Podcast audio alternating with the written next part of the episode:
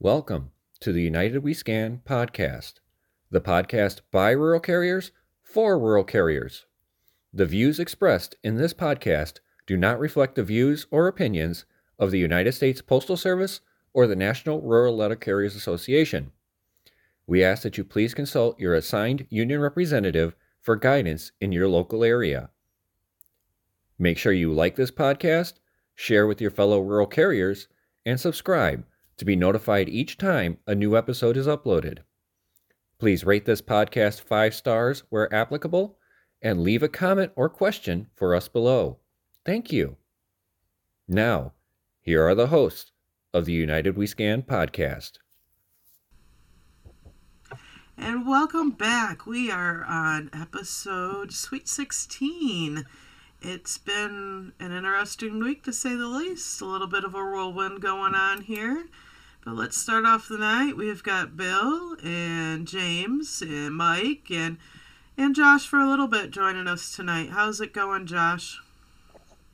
It's going better. Um, today's the first day in well over a week that I didn't have to take any kind of drugs to keep from coughing. So that's a plus. That is. Mike? Mike, how's your week been? My week's been my week's been good. Um, I got elected. Was it last week or this week? I got elected. I got elected as office steward. Uh, so there's that. Congratulations. Congrats and condolences. Uh, um. So, yeah, we'll just see how that goes. Uh, I was telling you just before we started that uh, I have my first my certification next week, so we'll we'll see how that goes. And I've already had people starting to line up and ask me questions, and it's like, and that's carriers and supervisors saying, uh, "Well, you're the union guy now." It's like, well, not quite yet, but yeah, I know what you mean. So, James, how's it been going? It's been a lot of fun fielding questions, answering questions over the forty-two forty-one A's and forty-two forty-one M's, and helping carriers learn what they can do to up their uh, their numbers accurately and not try to fake it to where they could actually get in uh, trouble, where they could actually be fired for falsifying their scans. So I took the time out of uh, the end of my day, off the clock on steward time, to be able to sit down and actually talk with each and every carrier that wanted the information. And I had over half my carriers already, and I figure I'll keep doing that until everybody's satisfied that they don't want to talk to me about it anymore. Yeah, there's definitely so been... no faking it till you make it in this game here. Nope. Bill, how how, yes, how is your how is your week, dear? Um. Well, we, we got a new P T F from outside the office. Um, he's working out well from, you know, yesterday, and he actually did Amazon today. We um, we have to redo the matrix, and the supervisor said, well, how do you do that? And I just walked away from her. Um, that was the nicest thing I could do. And I, I'm a little worried about, you know, some of the things I'm seeing on, on the Facebook groups in regards to Uh, actually uh, cheating the system, and I want to warn people not to do some of these things, because when the scans come back and they check them, you're going to be in deep doo-doo. And I'm not yeah. sure I, I, you know, I really want to even discuss what they were, but um, they, they were uh, scans that aren't in the Rex system. Gotcha. Yeah, we're going to touch on some of that here tonight, folks. Um, as I was mentioning before, it's been a little bit of a whirlwind of a week. Um, I don't think any of us was expecting last week's episode to do what it did. Um, I thank you, every single one of you who have listened, who have subscribed, who have shared, joined the group. Wow, I am I'm floored this week. It really was a bit overwhelming on top of my busy week of having to run a route and a half or two routes a day, on top of the sinus thing I've got going on, so if I'm a little nasally, that's why. I just, wow, I am, thank you. That's all I can really say right now is thank you. Yeah. I was gonna say, it, yeah. it, it was humbling. It was every time I turned around this week, there was a new message or question, which is great. And we apologize for any delays in getting into responding to you. It's just, we didn't double or triple or quadruple. I think we went from... We went viral. What, like eighty? We went from like eighty listens on average per episode to like into the thousands. Yeah. So thank you, everyone. Um, we, we, we collectively will get to your questions. You're jumbling up there, Josh. I yeah, said I, I, we will definitely get to all of your questions or concerns. Just be patient with us. There's just a lot more of you than any of us, I think, ever expected. And we appreciate each and every one of you. Thank you. Yeah, I can say for a fact that I did not expect the outpouring of the sharing that I've seen all over the rural groups and postal groups, all over Facebook and other social media sites. You know, you guys are the reason why we do this. We're here for you guys. We want to get you the best information we possibly can so that you can be informed on what's going on. And to have that outpouring of support tells us that what we're doing is right. You know, unbiased, unfiltered truths that we see on our own out there. And you guys are telling us by this that we're doing the right thing, and we really do appreciate that. Bill, do you have any input on how this week has been a whirlwind for us? Um, I guess positive uh, uh, enforcement, reinforcement, and good information, um, trying to lift the carriers up and, and give them hope. I, I guess that's a better message than uh, dragging down the uh, national board of the United States Postal Service. Uh, positivity outweighs negativity. And um, that's proven in, in one episode with, with this Rex mini mail survey affecting everybody as it did. Um, the, the people have come out of the woodwork and said, we need to know more. Where can I learn? And, and they have found out where they can go. And we are happy to do this. And just so... Uh... you know, everybody knows is we're doing this on our own. We're, yes, um, the majority of us here are local stewards. We are not acting in a steward capacity. We are just one rural carrier to another, just going over the information and explaining what we have learned through the course of this. And uh, James has a uh, correction from last week he wants to talk about real quick. Last week, we went over the forty-two forty-one A's line by line of what was on it. And at the time we were going over it, I misspoke. And there's a section in the forty-two forty-one that says walk.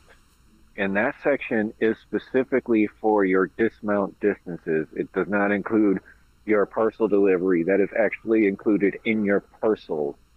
So the walk on your forty-two forty-one A's is for your dismount distances only, how far you walk to go to your dismount that you measured with your wheel, and that's the time you got for it. So I just wanted to put that correction out there from last week's episode.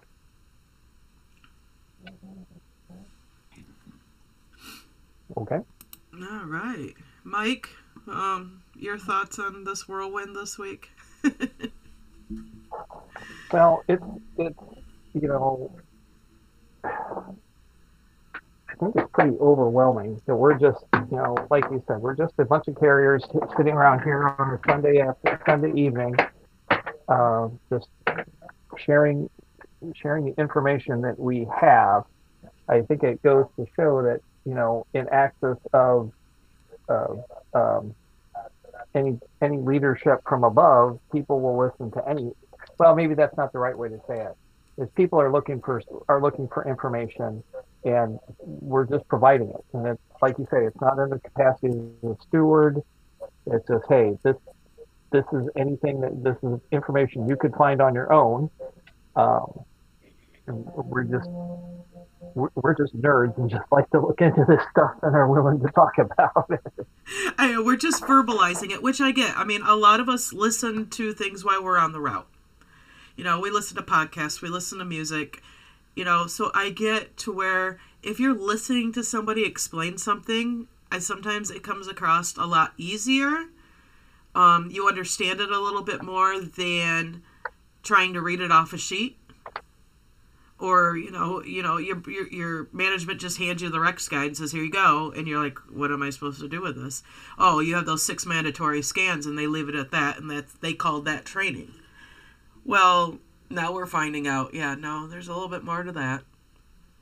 But, uh, and the thing, yeah, and the information has changed numerous times over the last year and a half of all this coming out. And it's just kind of been going with the flow and figuring out what it is. And I know the majority of us, you know, we do go to just about every meeting that we can, to conventions, conferences, and whatnot. So, and to get that understanding, and some of us, like myself, have absolutely no life.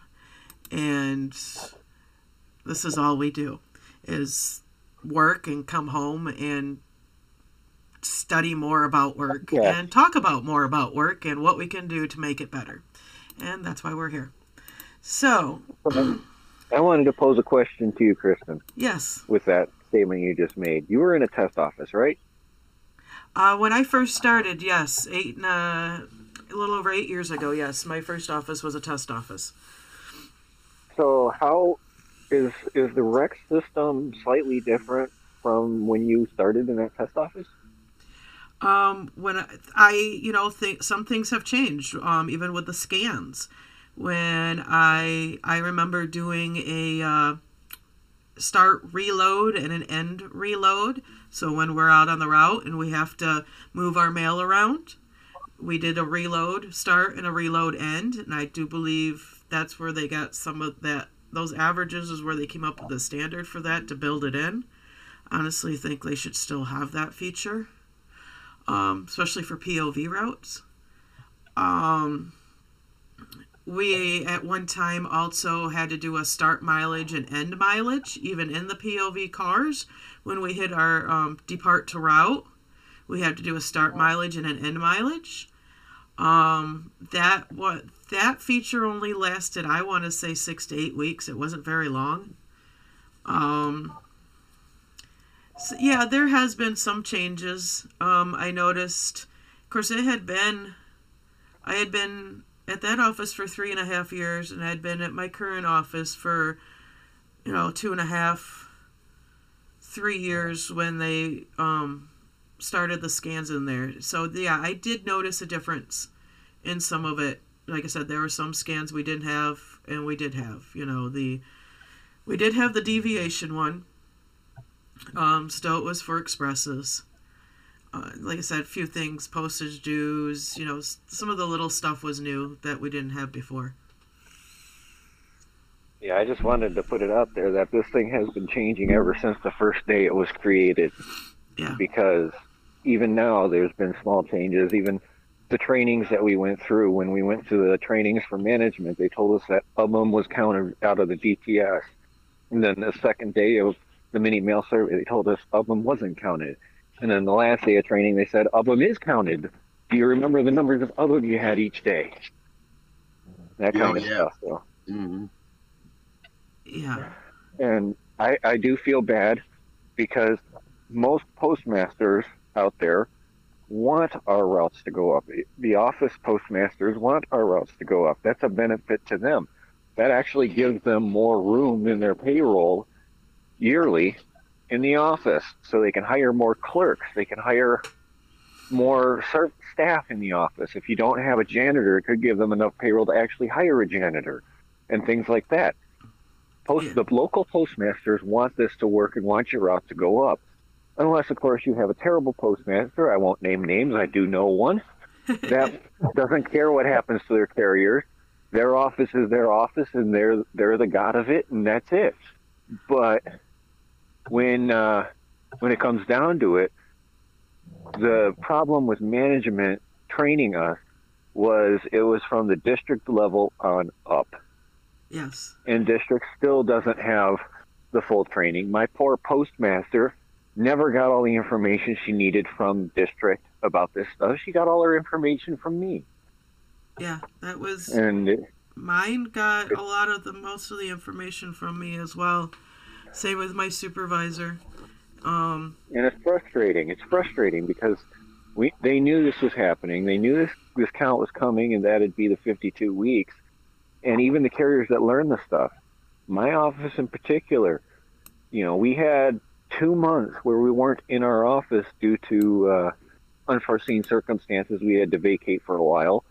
Um, I won't mention why for uh, security reasons, safety reasons on the podcast. But um, so during those two months were the start of this fifty-two week period. So our numbers were screwed because of that. And then you have the fact that management was told only to have us do the mandatory six scans. Don't worry about anything else. We'll learn that later. You know, and carriers started realizing, oh crap, we got to start doing this two, three months before the, the mini mail survey. And so now you got carriers rushing to get these scans in, and you have three months of scans that are being divided amongst twelve months. And that's where a lot of people lost a lot of money is if you did them only for a month, two months, three months, it's still being divided by twelve months, yeah. No matter what you did. And that, you know, so, we had that something similar in our office where Carrier retired last summer, and she did the six mandatory because, you know, management's riding your butt on getting those six scans in, can't miss those scans, and that's all she did because she didn't care because she was out the door soon. And yeah, that, she didn't care about her next carrier. And the only time they got all that route got all those scans in was when I was running it on her days off. And then when the new art regular took it over, and he lost three hours. Yeah, so, so we're, we're all, we're all I, I would hate to say it because no matter what happens, either way, this is going to be a lose-lose for carriers. It is. If... If they put the moratorium on until the next count, the thirty-three percent of carriers that went up are going to lose out on that extra pay that they should, they rightfully deserve, because they don't have all, a lot of them don't have all their scans in either, and they went way up. So they're hurting really bad. And then if, if they do allow these scans to go through, then you have sixty percent, sixty-six percent of the carriers losing money, losing days off, and things like that. Either way, no matter what happens with this moratorium, somebody's going to lose. And it hurts that way too. But the question we have to ask ourselves as carriers, as a group, is what is the best option for the craft? I know it's hard when you're looking at your paycheck going on the thirty-three percent, you're going, wow, I could actually be making this much money instead of this. Where has this been for the last three years? Or you're on the sixty-six percent side going, oh, wow, I'm going to lose so much money on this. You know, but you have to look at the facts of how can we move forward from this? How can we help ourselves get better at this, get in a position where this is a good thing for us? And so today I want, I want to make sure that you know, no matter what happens, we are here with you. No matter what happens.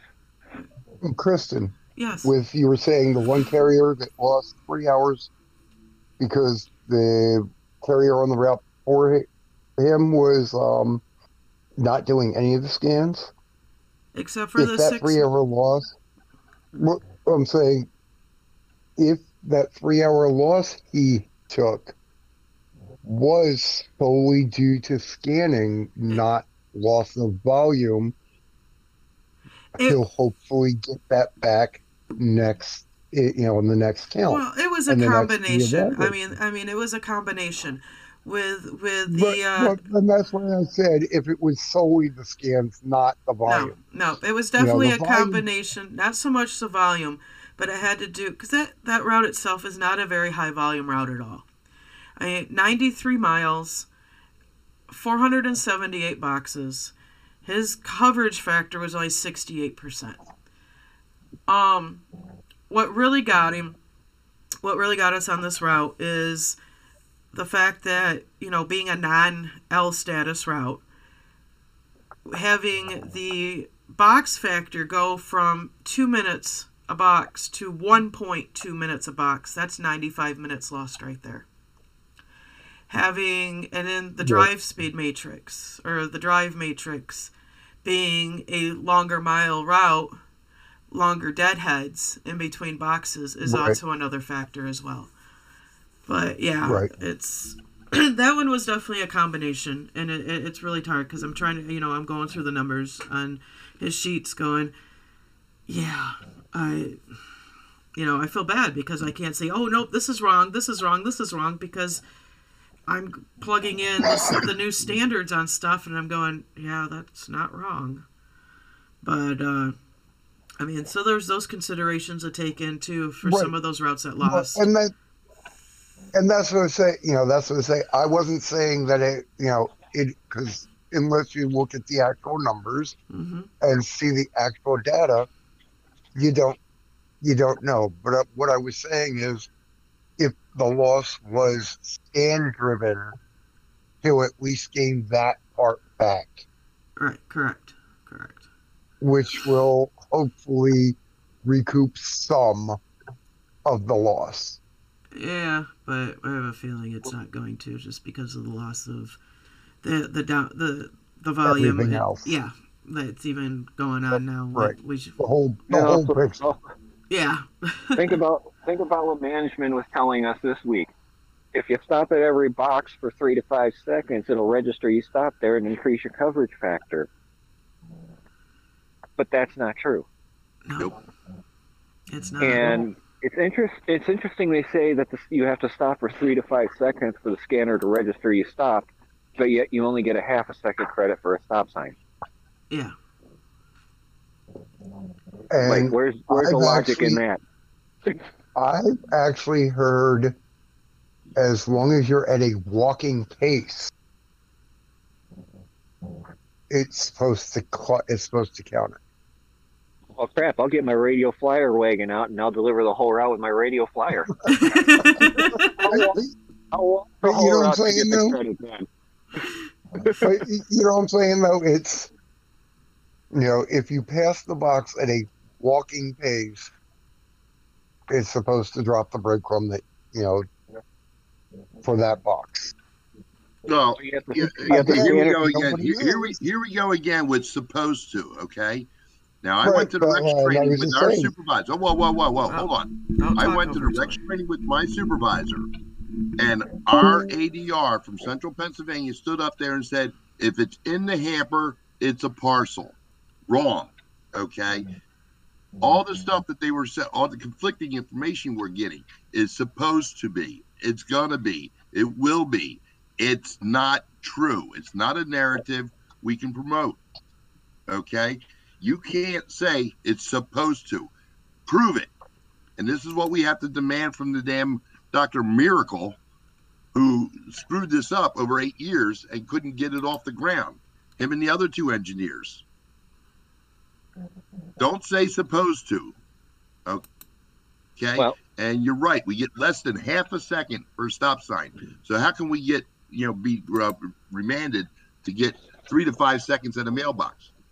I don't. I don't do three to five seconds. Nope. And then I mean, also, know, I you know, I do talking... a one bundle system and I hit and run. Yep. And I have a ninety-five percent uh, coverage factor. You know, they, they uh, supposedly I, I get caught backing up all the time on my scanner, but I'm like, I'm not a five foot woman, five foot zero woman with very short legs walking back to this thing. I have very long legs. I'm a tall person. I can walk back to my, bo- my boxes and get about eight miles an hour walking just normal pace for myself. It's going to show me backing up, but I'm actually walking. So you're telling mm-hmm. me the scanner's accurate, that I'm actually backing up in the truck when I'm actually using my two legs to go back and drop that package in the mailbox that I accidentally missed because it was behind the one end for the next house, because I have so many packages, I'm delivering three, four houses in a row. Yeah. Yeah. These scanners aren't totally accurate. No. I was making comments. I was making comments on Facebook about C B Us and stuff like that. And if you have a group of them together and you're doing authorized dismounts there, you get an authorized dismount credit for each C B U that's sitting there. You're supposed to. It's supposed to be on your forty-two forty-one A that you have these specific dismounts, and each C B U should be counted as a dismount. And that you should do your your mail volume, whatever you can fit in your hand, safely deliver to the box. If you run out of mail and still have more mail for the box, go back to your truck, refill. That's one extra authorized dismount. Then when you're done with that, if you uh, have any parcels that will fit in the mailbox that you couldn't carry with the mail that you're carrying, then you go back and you take them back to the box again. That's another extra authorized dismount. Then when you get to larger parcels with parcel lockers, each parcel locker scan gives you an authorized dismount value, as long as they're right there with your C B Us. If they're separate, then that's something completely different and something that the engineers didn't really calculate into this from what I've seen and read. They haven't calculated if the uh, parcel lockers are one hundred feet away or two hundred feet away or whatever. They didn't calculate that in. But, but we'll that go over... should also be counted into your dismount distance. It's yeah, measured with actually, the wheel as well. It should be a miscellaneous activity, actually. Yeah, that too. I because... was discussing. Yeah, it's a miscellaneous activity where you're timed where you t you're timed to walk to that box and back to your truck. All right. Um, but we'll go over that with the scans later on because we're going to go over all the Rex scans later, right? I was just going to say, why don't we kind of jump into that now, unless somebody else has something else they want to cover? Bill, Josh, Mike? No, good. No. Uh, All right, we're going to go over the Rex activity scan sheet real quick. Um, I'm going to cover these, uh, the first, I'll do the six required ones real quick. Um, we'll kind of trade off a little bit so it's not one voice doing the whole thing. Um, I'm going to start off with this. Well, obviously, every, everybody should know now um, about clocking in upon arriving to work, immediately retrieve and log in to the M D D, the scanner. Uh, the clock in selection records the start of the workday for the carrier. We've been getting a lot of issues with people clocking in early, even down to one minute, two minutes early um, on the clock in, where it's coming down from management saying you can't clock in early. Uh, the James did bring this up to uh, National um, during our steward Zoom. And if you are getting reprimanded for clocking in a minute or two early, please notify your A D R and your D Rs so they can get a list. Um, and if you can find out where that directive comes from, aka whether it's coming from your postmaster directly or above them. Uh, hence, like in my office, we an email was sent out by the acting P O M. Uh, and then our two oh four B was then the person to have to go around and tell everybody. And I said, I'd like a copy of that, please. And which I got.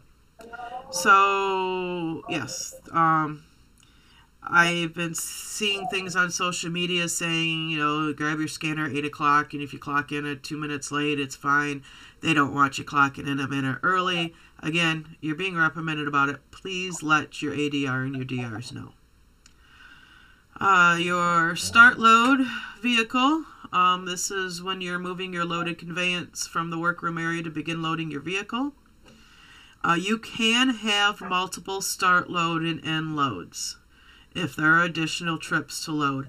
I know in some offices, you you know, you get everything ready, pull down, and you load all at once.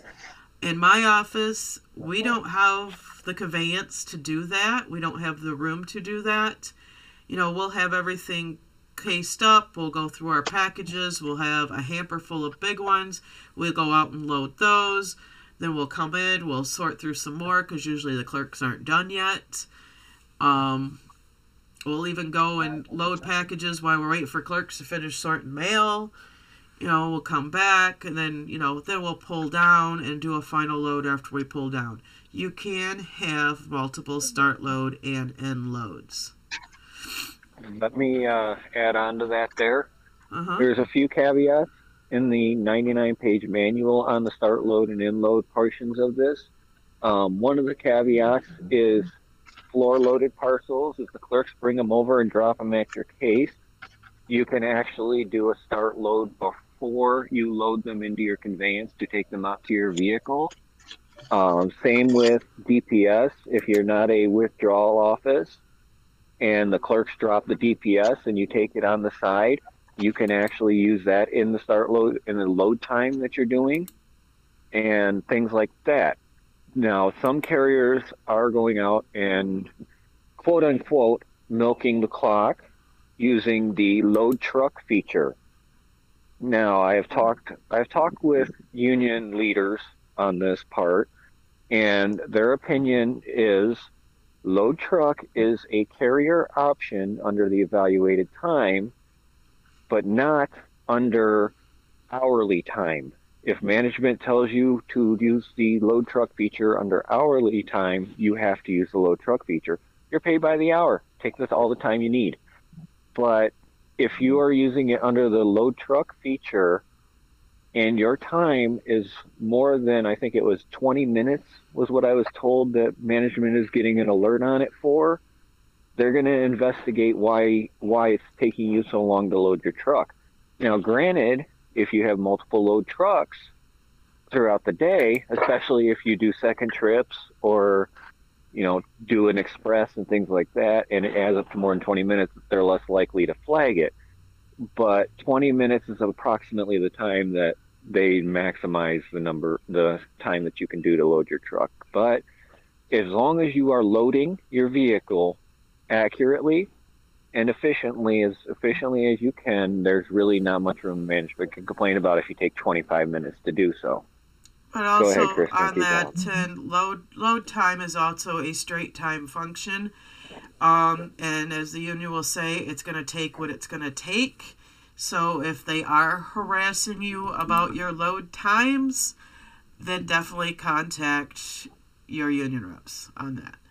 Yep. Okay, and load, obviously that's what you're going to hit when you come back in, when you're done loading, and whether you're done loading for before you leave or you're done loading for that trip of what's already loaded. Now, if you have another conveyance, if you have more than one hamper or pumpkin or whatever you use to load your vehicle with, and that is ready to go, you know, you can bring the one in and the other one's ready to go to take out. You don't have to hit end load and start load again. You're still going to keep that clock running until you're absolutely done. And also make sure you start load before you step out of your case and end load when you step back into your case. Everything's from your case. So from where you're throwing mail into your case, that's where you start load, and that's where you end load. If you do it when you're outside the building and finish loading your truck, you're cutting off your own nose. Yeah, we've got, right. We actually and, have little cards uh, in my office, like that look like little police car, police cards that you'd put like on a table that have end load written on them. That way carriers, they set it on the case. That way when they come back from they're done, they know, it's a reminder to themselves to hit end load. So what was that, Josh? What were you going to add? I would say in regards to with, you know, with the two you were saying about it takes as long as it takes, mm-hmm. as long as you are loading. Yes. If you remember back with the old count system, they had to put a justification for anything over like fifteen minutes, and two gurneys was a justification. Yep. Like two trips to, from the case to the vehicle. Yep. All right, so that covers our start load and end load. Um, depart to route is when you are starting the vehicle to depart to delivery unit um, to service the route. So you get in that truck, your car, whatever it is that you use, you turn it on, you hit depart to depart to route. That's for P O Vs. What about the government vehicles? Government Same vehicles, thing. You're still going to hit depart to route. Um, I, I usually do it after I scan the V M F scan.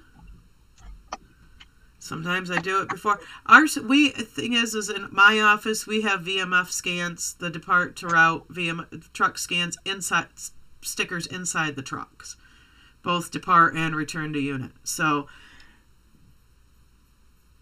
either way, I mean, me personally, I usually hit the V M F scan after I hit depart to route because I hit depart to route as I'm walking out the door.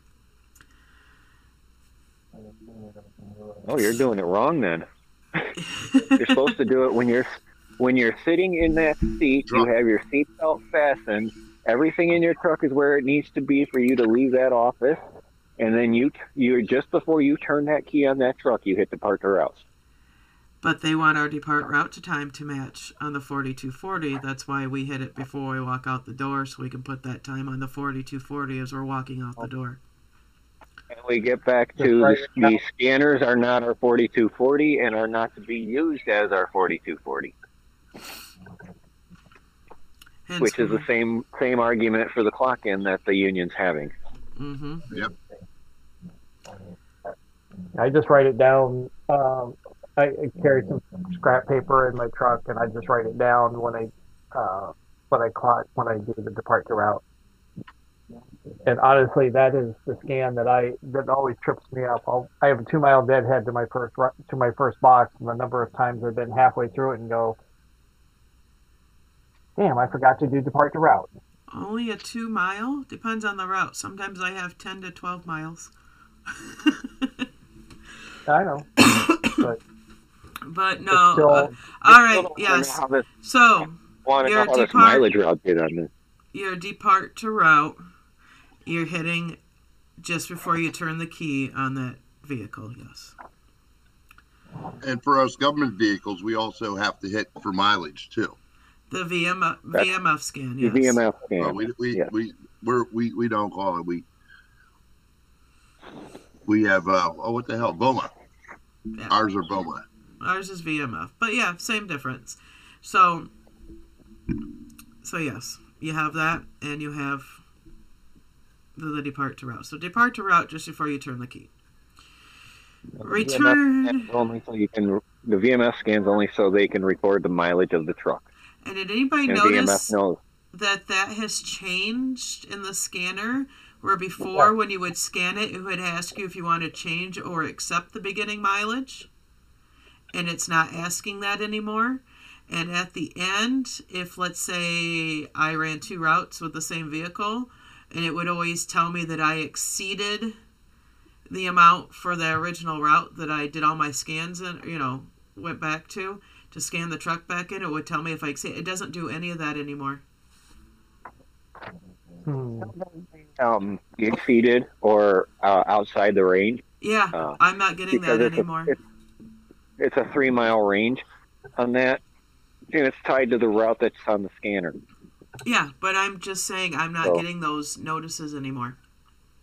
Are you running the the P O V route on the second part and changing no. the route on the scanner? Oh, I'm running. I'm, interesting. I'm running the the L L Vs on okay. on, on yeah, all the routes. That. I'm not. I'm no longer getting the uh, the initial when you hit uh, depart to route um, on the depart to route barcode for the government vehicles. And before it would ask you if you want to change or accept the beginning mileage. It's not doing that anymore. It just has it just has the beginning mileage up there, the vehicle number, and then you just kind of look at it and hit enter.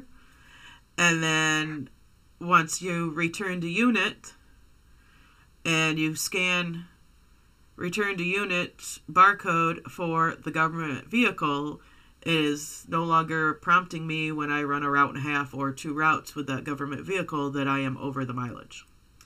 So just putting that out there. That yep. has been a slight change. All it, right. It, I did notice that, but it didn't click it, it, for the beginning mileage. That, that it just says accept or edit Uh-huh. Because it just, you know, that I have to actually enter now. Yeah, because I was just usually, one. yeah. No. Um, but I only run my route, so I don't have to worry about the being outside of the limits for the return, so. Yeah, yeah. Being an R C A, I still have to run everything, so. All right, return to D U. You must select the return to D U after returning to the office, stopping the vehicle by turning off the key after all route delivery is completed. This begins the time of timing of end of shift duties. So you get in, you park that truck. Now, there are a couple exceptions to this, depending on your office. Your end of shifts duties start to where you are unloading. So, in my office, we park it. I pull in back into my spot on the dock. I put the car or put the vehicle in park. I turn off the ignition. I hit return to D U, and then I scan the barcode for for uh, vehicle maintenance. Now, if you have a spot that's not parked like that, and you pull up to wherever your location is to pull up to do that, reach, you know, drop off your return mail, any of your parcels you brought back, collected, notice left, equipment, unloading, all that stuff, that is when you're going to hit the return to, to uh, D U. And then that's, you're going to start that actual clock time for that. And then that actual clock time is also going to include parking that vehicle into its assigned spot when you have completed the uh, the unloading or whatever that process is that your office may have if you're not parked on the dock like some offices are.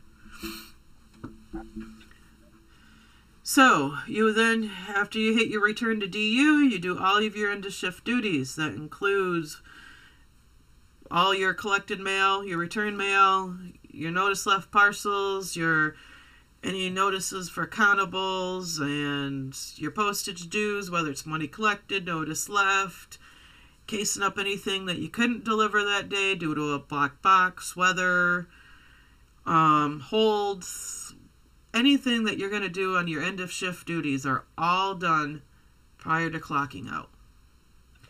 You're going to clock out and re- upon returning the scanner to the cradle and departing the delivery unit for the day after all your work activities are completed. So that is those six required scans. Your clock in, your start load, end load, depart to route, return to D U, and clock out. Out of those six, start load and end load are the ones that you can have multiples of for the day. And then we have um, the additional ones. The, Did you uh, want to go over the additional ones, James? Sure. Let me uh, let me speak on the return to D U for a second here. Sure. The main things you want to focus on here is this is everything. You do your markups in the afternoon. You do your edit book. You do your labels. Everything that is maintenance for your route, you do on P M on your return to D U.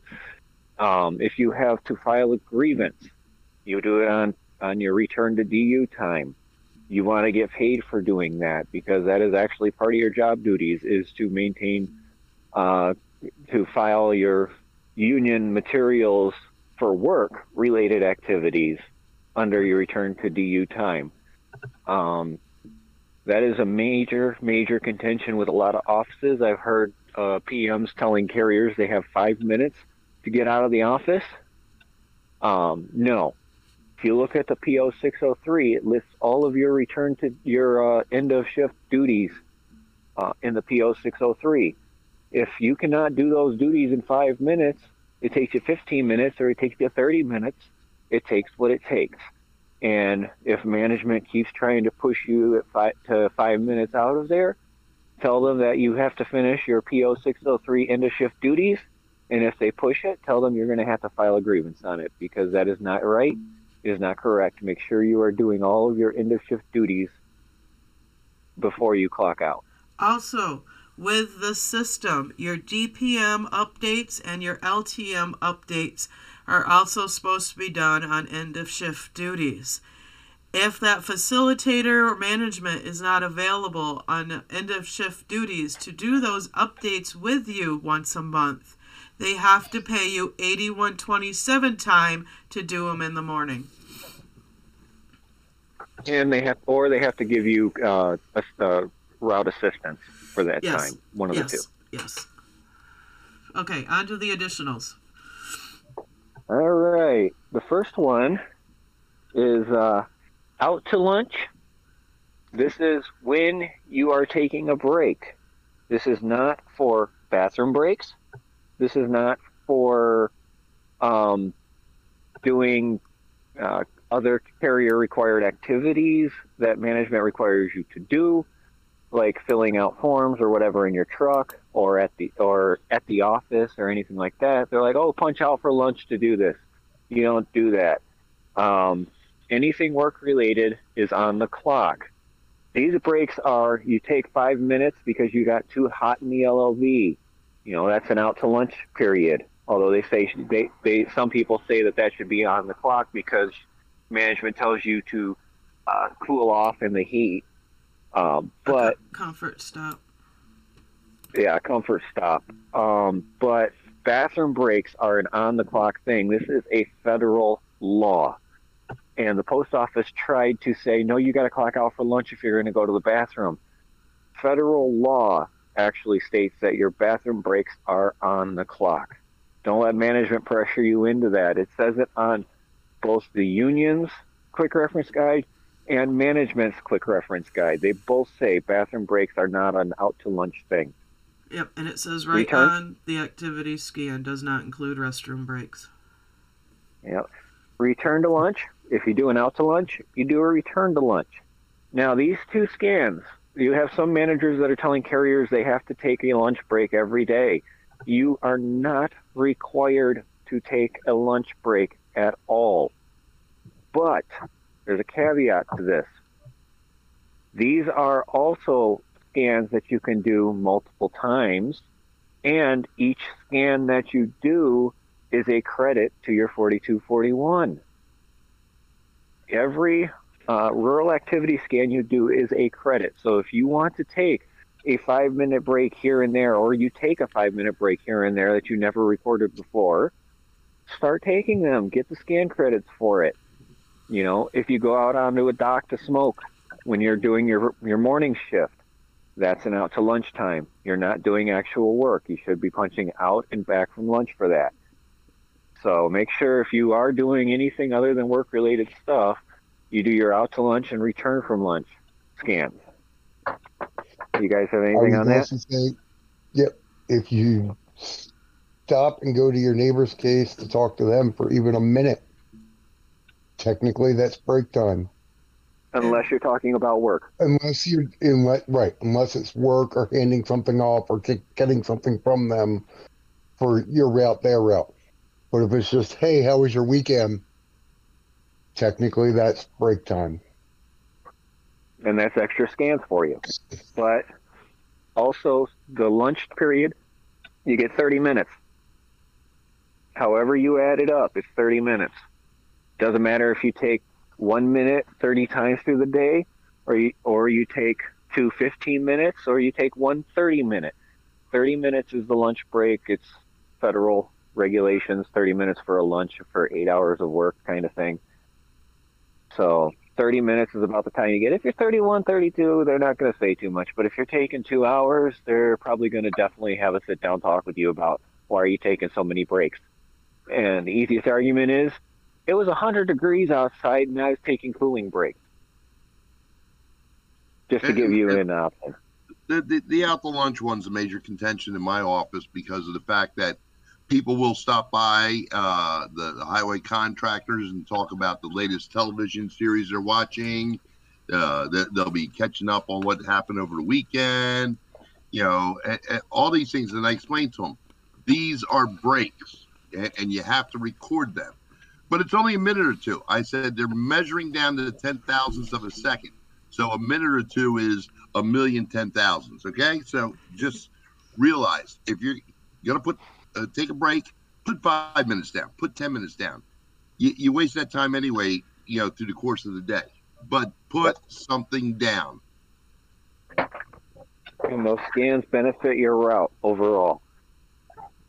All right. The next one is another one that was of a contention throughout this whole situation for some people, and that is the start deviation and end deviation.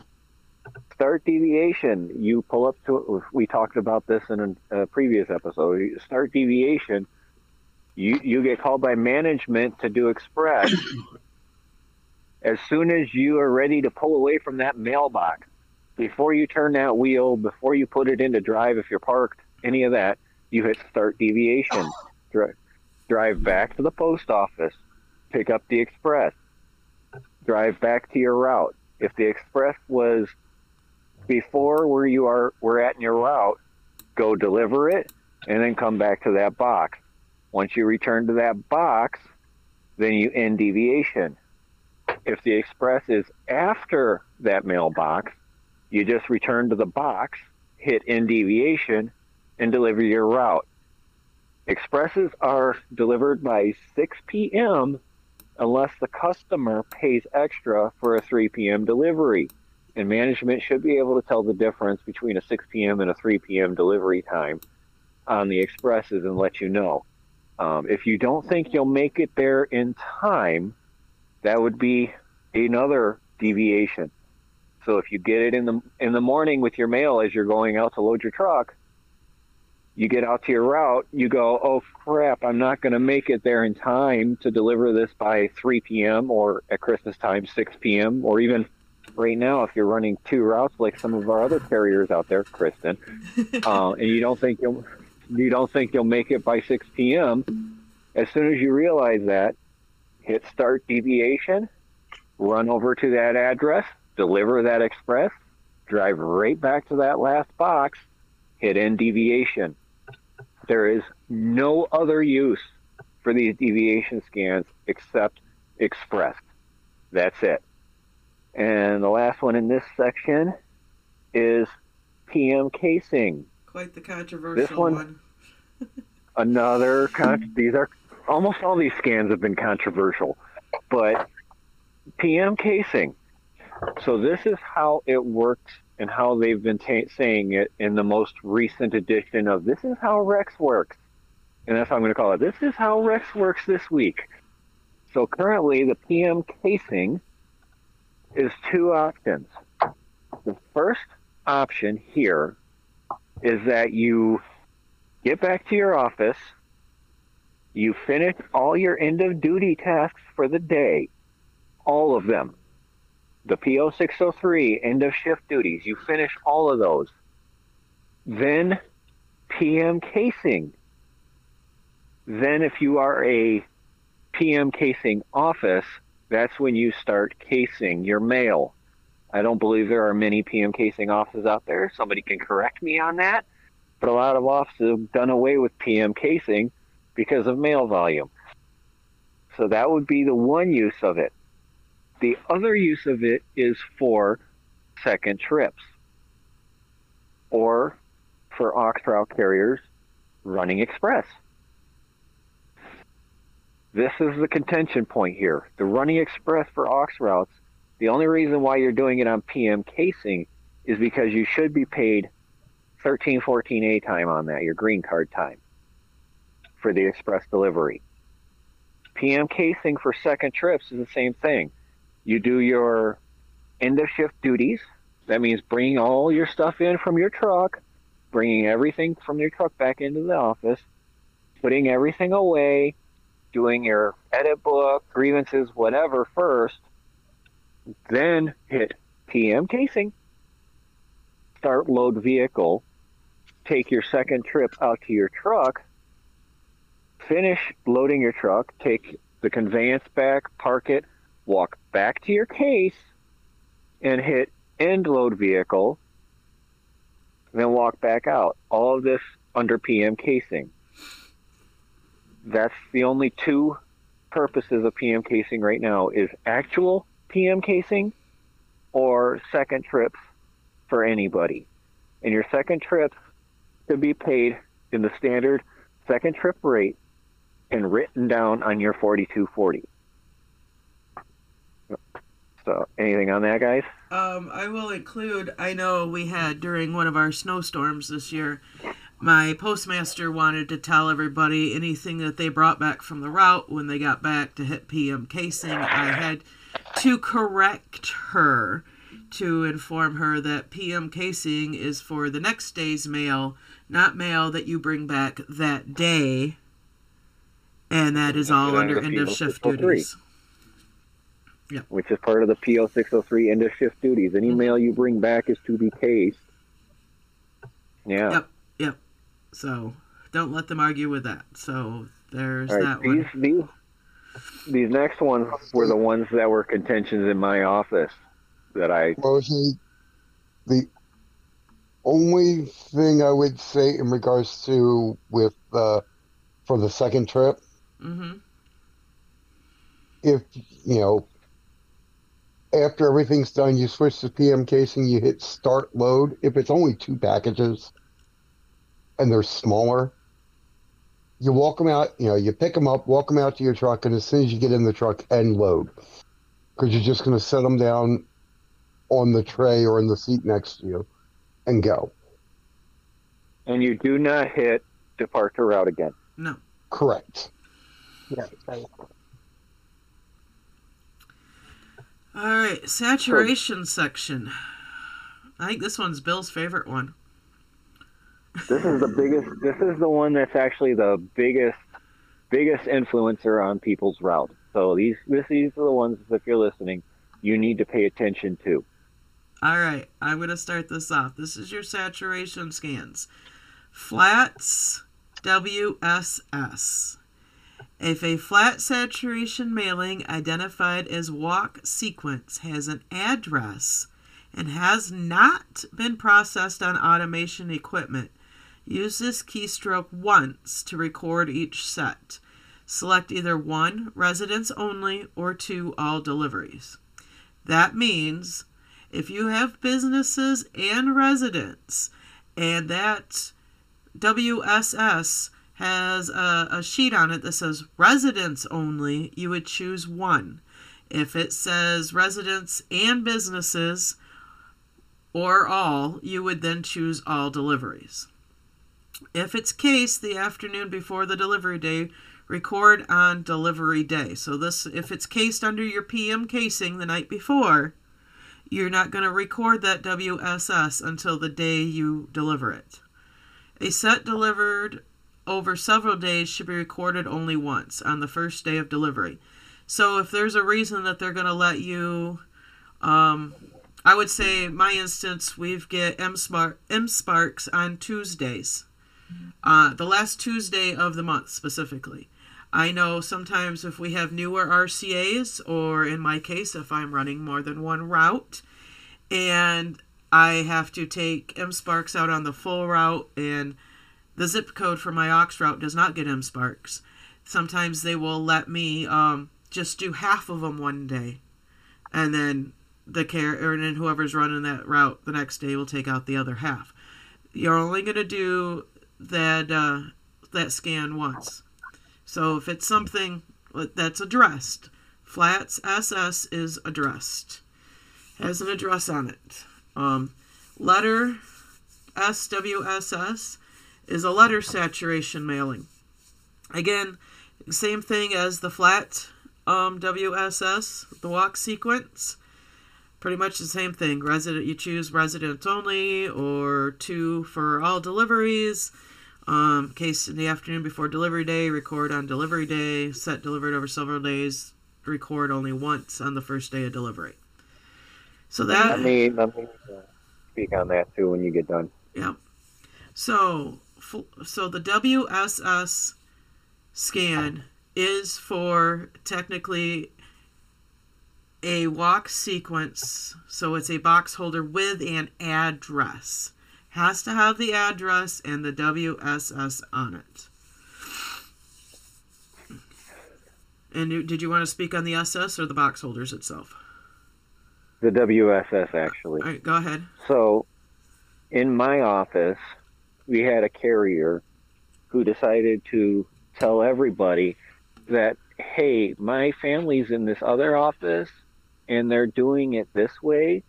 And it seems to be the way that they get all their information is from their family members about the ways to cheat the system. Mm-hmm. And R P M actually had a second service talk that day. She had one that she had to do that day. She actually made a second service talk to address this. The keywords in this is not processed on automation. Now, it says it under both the flats and letter, because when they wrote this, we were still getting F S S flats. That ended on January first.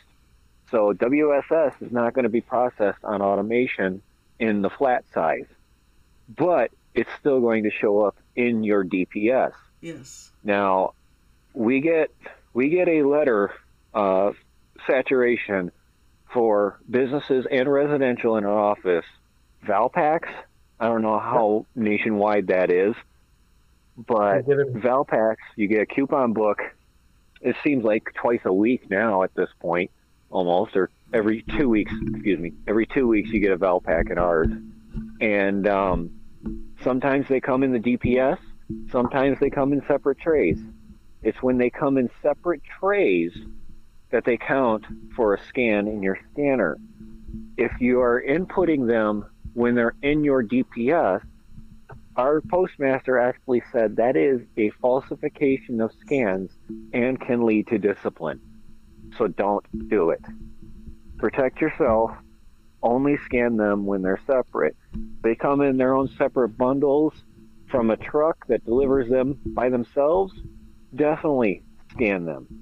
But if they come in your D P S, don't scan them. Another contention they had was the W S H ones.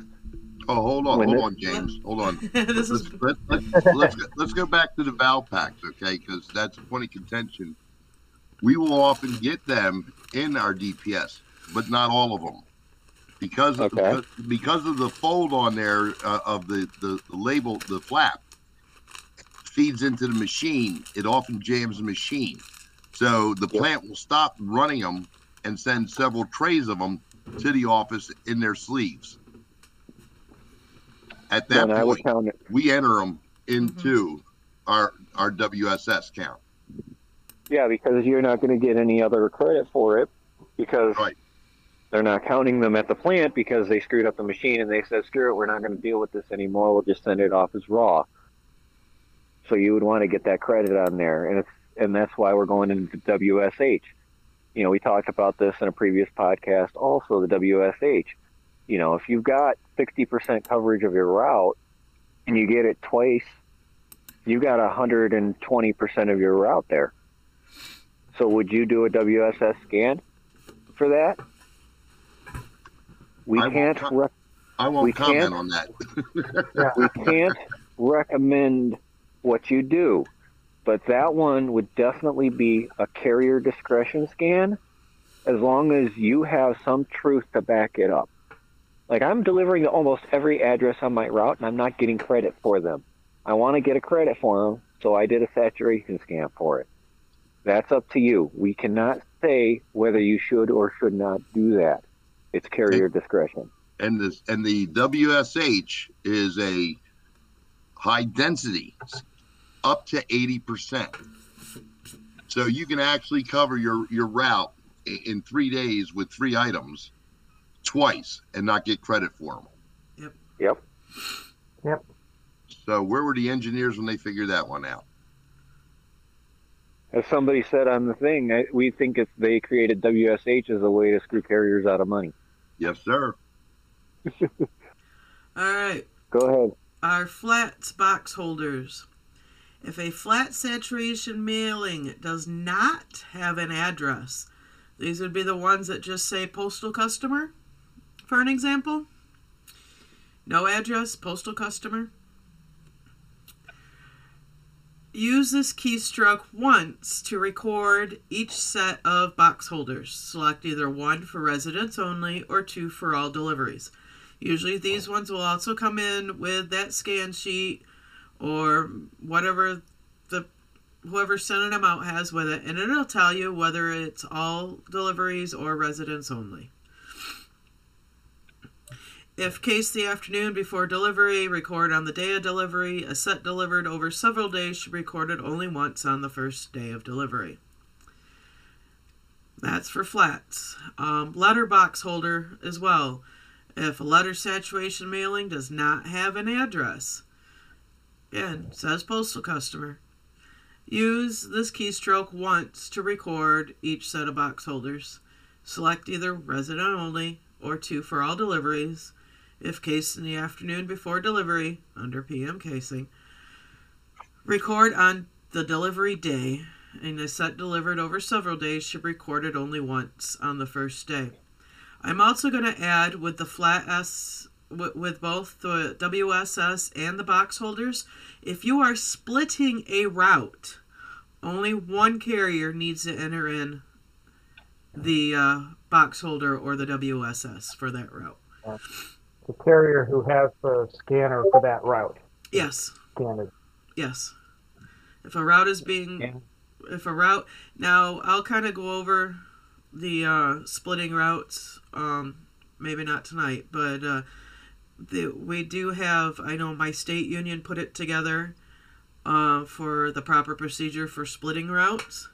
So um, I know I think I have posted it in a few groups when people have asked that questions for it. So, but that is your W S S and your box holders, both flats and letters.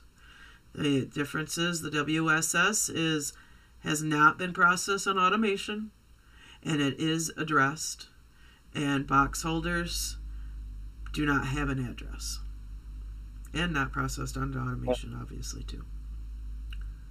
And a side note here, um, I, I remember everybody in our management team saying we could throw our little measuring tools away. If people don't remember the blue rulers, yep. If you notice, there are there are measurements on our sheets here for your cheat sheets that, you know, say what is a letter, what is a flat. And in our office, we are getting a lot of these oversized postcard mailings, and they're box holders. And they are six and one half inches tall. That is a flat, folks. So yeah. Josh is asking if it's a box holder, but it's labeled W S S. If it says postal, and I had actually one of these um, not too long ago on one of the routes I ran. It said postal customer, but also on the top, it had the E C W S S. There is no address. It is a box holder. Uh, marriage mail, when you get a card with them, when uh, the card has the address and the uh, flat uh, bundle doesn't doesn't, ha doesn't have the address, that also says E C R W S S on it. Yeah. So it's going to say it, but it just doesn't have the address listed on it. Correct. So that's two scans. Yes. Yes. If the card has be, the uh, card with the address, W S S. Yep, and flat box holder. Part, part. Yeah. And you get two credits for that day. All right. And, you, and you're throwing two pieces of mail. Yes, yep. You are. Excuse me. Delivery is our next section. You want this All one, James? Right. Where you at? Sure. Sure. All right. Brick to door. This is if you take more than one trip to the door with parcels, especially Amazon. If you're delivering people their dog food, and then you also have to deliver their cat food or their cat litter, and you have to take multiple trips, don't break your back. Grab a parcel, carry it to the door, scan it, go back, grab the next parcel, carry it to the door, scan it as many times as you need to. When you are done with those multiple trips, finish the scan out and then turn around and hit trip to door and enter the number. Trip to door actually allows, I believe it's ninety-nine trips. Nine trips. Nine. Nine? Nine. Okay. It used to be two slots. I guess they adjusted it. Yeah. When I first started doing the scans, it was two slots, but now I guess they took it down to one. Yeah. So you get nine trips. If you do more than nine trips, do a second one. The first trip is included in that count. Yeah. So yeah. if you do eight trip. additional trips, you put in nine. Your mm-hmm. first trip is counted, but you still put nine in the in the scanner. Yeah. Door miscellaneous. Oh, go ahead. Also on the trip to door, if you have a, a customer pickup and you have to make more than one trip to take to pick up all the packages, you would also use trip to door for that as well. I was actually going to talk about that in door miscellaneous. Well, it says right here, uh, if beyond a single trip to require to deliver or collect items to from customer. Yeah. Yep. Um, door. Yeah. So door miscellaneous. Um, this is for completing trips to door where there is no item available for scanning or parcel for delivery. Example, hold mail delivery. Well, they changed what a hold mail delivery would be if you're doing a trip to a door.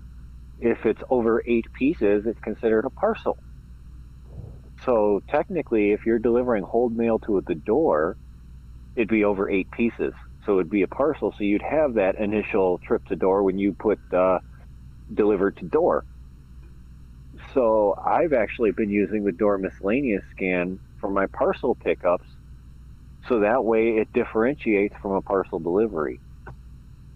Now, this is not, like like uh, Kristen said, it is not uh, what it says in this sheet, but there's no other use for this door miscellaneous scan since the holds are now put under as a parcel. And once, and once you scan it as a parcel, it'll prompt you where you delivered it to. Correct. Right.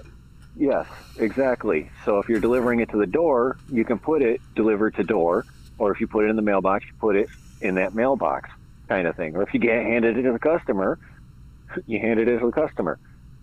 So door door miscellaneous is, for all intents and purposes, an unused scan now, unless you choose to use it for parcel pickups.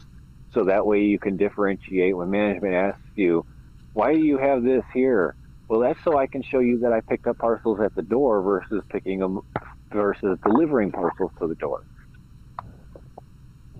Authorized. Also. No. Also, hold on one more okay. thing for door miscellaneous.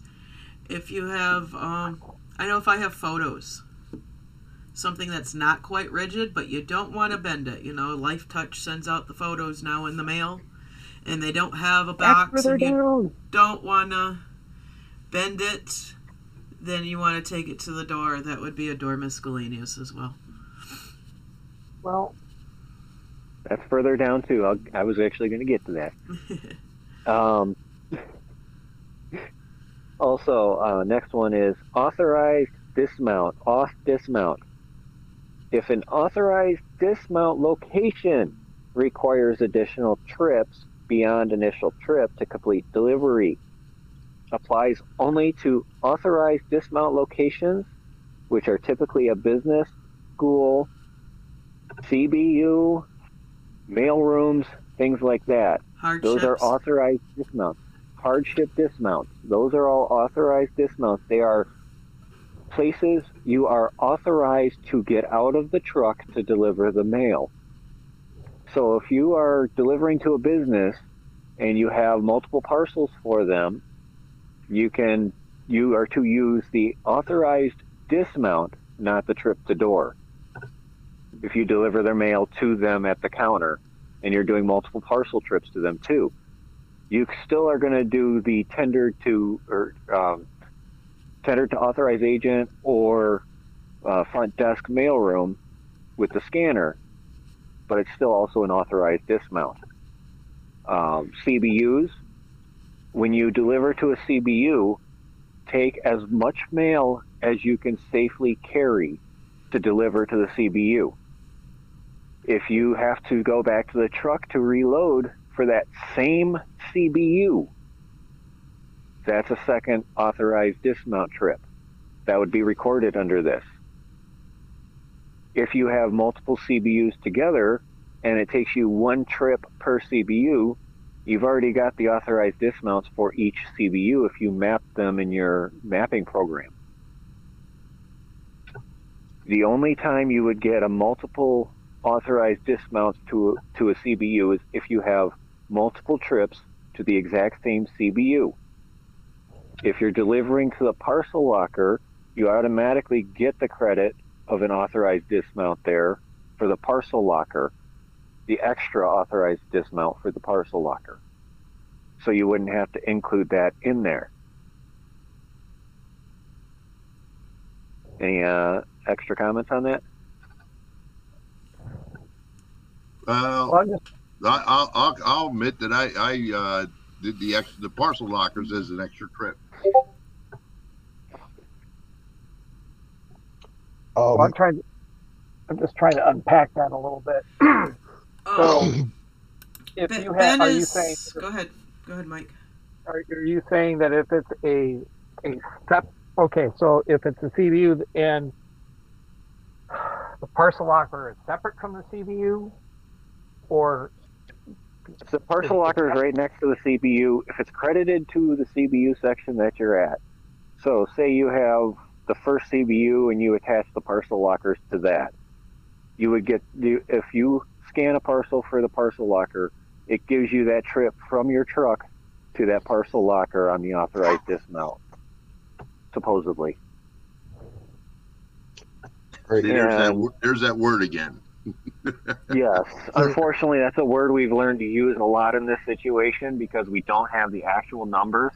And anybody that FOIA requests the entire comprehensive study of the Rex system gets a redacted version where ninety percent of it's blacked out like it's some high, high top secret government document. Yeah. Um, James, there's a question that uh, I got a question in the chat too. So, all right, well, real quick, and then I'll let you get to the, the what was typed out. Yep. Let's say I have one park point with, we'll say, just to make the math easy, four C B Us, like boom, boom, boom, boom. Mm-hmm. With with the wheel, they from the truck to the first one across and then back to the truck, and then obviously with mapping, you have to put a distance for each of each one, two, three, four. Mm-hmm. On Tuesday, well, marriage mail day, where it takes me twice for each set of doors. So I go in there and do authorized dismount. Is that that should be one authorized dismount because I'm mapped one time, or my distance is one time from the truck to that set and then back. Yes? So here's the hard part about this. Our G P Ss in our scanners, we have a single source G P S in our scanners. Military uses two source G P S scanners. Single source G P S scanners are accurate at most to a proximity of thirty feet, at most. On average, they're accurate to within one hundred fifty feet. So when you're looking at your C B Us and they're all close together, my recommendation, and this is not coming from anybody other than myself, my recommendation is at your authorized dismount, if you take one trip to your C B U, you have to take a second one. Then you go to C B U number two and you take two trips there. And C B U three, you take two trips there. C B U four, you take two trips there. You have four C B Us. I would input authorized dismount eight because you get that initial trip plus your second trip input into the authorized dismount. And the only reason I say that is because you wanted to record that you did two trips to each C B U in that section. Because of how close the okay. G P S is, it's not going to register which C B U you took the second trip to. Now, if gotcha. you have a standalone C B U and you go to other C B Us in a trailer park where each C B U for a neighborhood is at the end of the trailer row, then yeah, you're going to do the authorized dismount for that specific C B U. Um, now, the question that was okay. in the in the chat, um, uh, does uh, any business qualify in general as an authorized dismount? No. Businesses can have mailboxes on the street, and if you deliver something in, you will use the um, specific scan for that. If you're delivering a package or delivering a parcel or delivering um, hold mail with the unscanned parcel, which is the next one we'll talk about, um, that will have its own input for that, and you should have marked its dis- its park point and its door delivery at the location you drop the mail. So if you go inside the building and you go to the, let's say it's an auto dealership, say you park in the front of the building and you have to walk halfway back into the back of the building to drop it off at the uh, cashier's desk. You want to plot that uh, door delivery all the way back where the, approximately where that cashier's desk is. You want that footage that you're walking in that business. But no, if it has a mailbox on the street that you normally deliver to, it is not an authorized dismount. This is only for uh, businesses, hardships, and things like that where you are authorized to get out of the truck every single day to deliver. If you're delivering mail to a mailbox almost all the time and then you get out once a week to deliver a package there, it's not an authorized dismount. That would be under trip to door if you do multiple trips on that one. It's actually, the wording is on a daily or weekly basis. So if once a week you have to go into a business to do a pickup, you would get an authorized dismount that one day a week. Okay. Um, you see what I'm saying there? As the, the verbiage on that is on a consistent basis, on a daily or weekly basis, is the actual verbiage. Yeah. Unfortunately, it's not listed on this scan sheet, so I don't have that. I'm right. looking at it right now. But it, if that's the case, then, then that's, that's another side of it right there. And I and we'll always default to its carrier discretion. Right. I'm going to say if it's if it's in your edit book and on your forty oh three as an authorized dismount, you get you can take credit for the authorized dismount. And, we'll and if you have leave it if you that. have a location that you're constantly going into every single day, um. you know, you're constantly every day, it doesn't matter, like clockwork, you always have to go in with a parcel delivery. The option is there to talk with your postmaster and the customer and see if they want to become an authorized dismount location where you have to go in and actually deliver. Postmaster's probably going to go, no, they've got a mailbox, we don't need to do that. But it's an option that you can actually go for if if the customer wishes to have everything delivered in store so they don't have to go out to the mailbox kind of thing. It's a difficult thing to do, but something it can be done. Anybody else on that, or we move on? Well, I, I'm, I'm trying to I'm trying to, to unpack this again. So, uh, Carrier asked me, and this is kind of specific to my office, his route um, has the county election office. Uh-huh. And and on Saturday, we had a full coverage in our D P S. Uh, I, there's some sort of election in our county coming up. So they mailed out ballots to everybody uh, over the weekend. Um, when they when they process the mail, it comes in, uh, the, the ballots are, are kicked out and they're put into trays that he has to deliver to the county um, election office.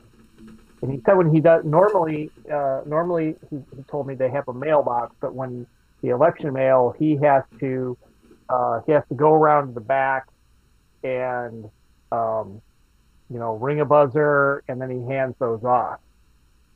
So, of course, it doesn't happen during the mini mail survey. So, but is that something he should get measured as an authorized dismount? Because it only happens like, you know, once every couple of years. I would say a scannable parcel, or trip, or door, or a, or a door miscellaneous.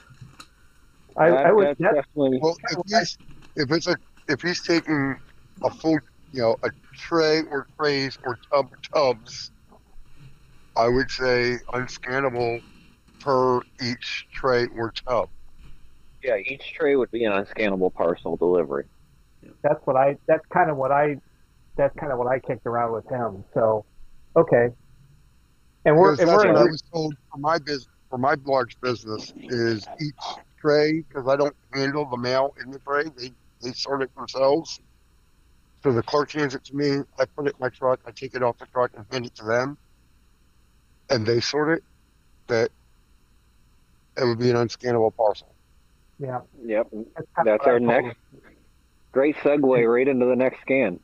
Before you seg before before you segue, so let me just just clarify. So if I have just a standalone C B U that's got two parcel lockers in it, and I can't handle, and I have several, and, and they're like clockwork. It's the same ones every almost every day that I can't handle the the flats and letters and all of their their large parcels and small parcels.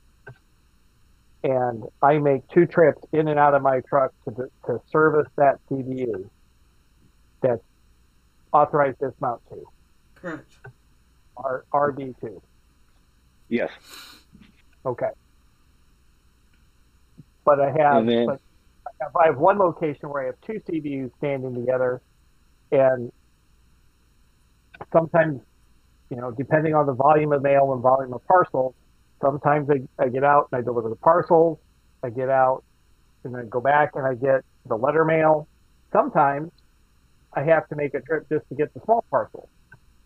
And I just do R B, you know, authorized dismount two or three or four, depending on how many times I, I have to do that. Correct. So on the on the parcels, for the for you to put it as an extra part of the authorized dismount, you have to be delivering them in at mailbox. This is separate from the parcel locker. So if you're del delivering them into their mail slots, then it would yeah. be part of your authorized dismount. But if you're delivering them to the parcel lockers, the parcel locker is a separate uh, authorized dismount part. So it's a little, like I said, it's a little confusing, it's uh, complicated, and it, it's a, a contentious scan, as most well, scans are. I was trying to explain this to, to carriers in my office. We were having a little chat the other day with the supervisor, and they're like, well, it's only a foot from my truck to the C B U if I'm just, it's like, and I said, well, I, I'm telling you, you could do it. it that, that's what I do. It's up to you. If you want to, especially, you know, talking to some carriers whose routes went down, it's like, well, you know, and I don't do many of them. I do maybe two a day, you know, maybe, you know, sometimes three or four. Like tomorrow I'll probably do a bunch, but okay, I'll let you segue. And I forgot, I misspoke. I should have said when, when you do the extra authorized dismounts and you have multiple C B Us, it should be one plus the number of additional trips for every C B U you have. So you get those extra credits for the extra trip. Instead of saying eight for the four C B Us, it should have actually been five. That was my mistake. I'm correcting it now. Okay. Um, all right. So now we'll go on to unscanned parcel. It, use unscanned parcel when an obvious parcel, not a letter or a flat, something that fits in your case. That includes your U-lines. Unless the U-line has a barcode on it that you can't scan, that you know there's a barcode there, um, is delivered and has no barcode, or the label is missing or completely unreadable. It includes small parcels delivered in the mailbox and parcel lockers. Do not use if barcode is manually entered when delivered. So if you have a messed up barcode that doesn't scan, looking at you, Amazon, all their messed up barcodes, um, Target. That, but you can read the numbers on it. You enter the numbers manually. Now, some of us have learned what the first eight digits are before it. Do not enter those when you punch the numbers in on the parcel. If you enter those numbers, it's going to think it read the, the barcode on it, and you're not going to get the input credit for inputting the numbers into the scanner. And the input credit's a good one. On that one, you actually you actually get some good time on that if you you enter them manually. Now, granted, don't enter all of them manually either, because that'll throw a red flag. Unscanned parcel, there's no barcode, and numbers are blacked out, missing. Somebody put a Sharpie over it, or U UPS decided to stick one of their fancy stickers over the top of it. You don't have to tear that sticker off anymore unless the clerks already did it and scanned it in the computer. They probably didn't scan it in the computer either. If you can't input anything, then it's an unscanned parcel. The same thing for if you are delivering hold mail of over eight pieces. This was the new one they came out with not too long ago. Any hold mail over eight pieces is considered an unscanned parcel. So if you have nine pieces of mail for somebody that had their, their uh, mail on hold for three weeks, that's an unscanned parcel.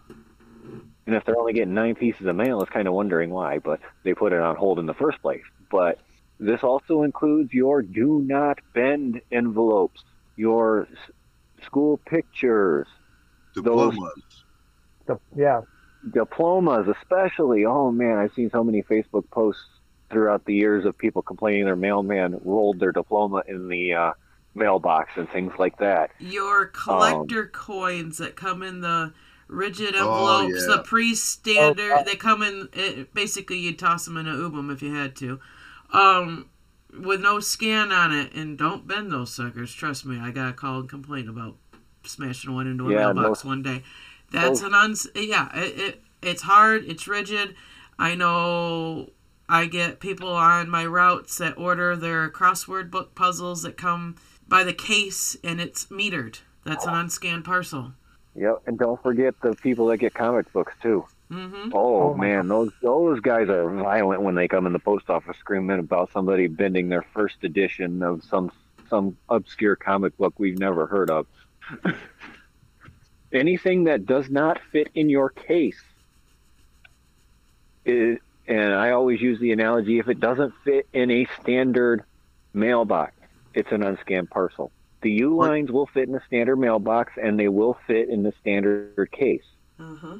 Of course, it's going to take up the entire slot.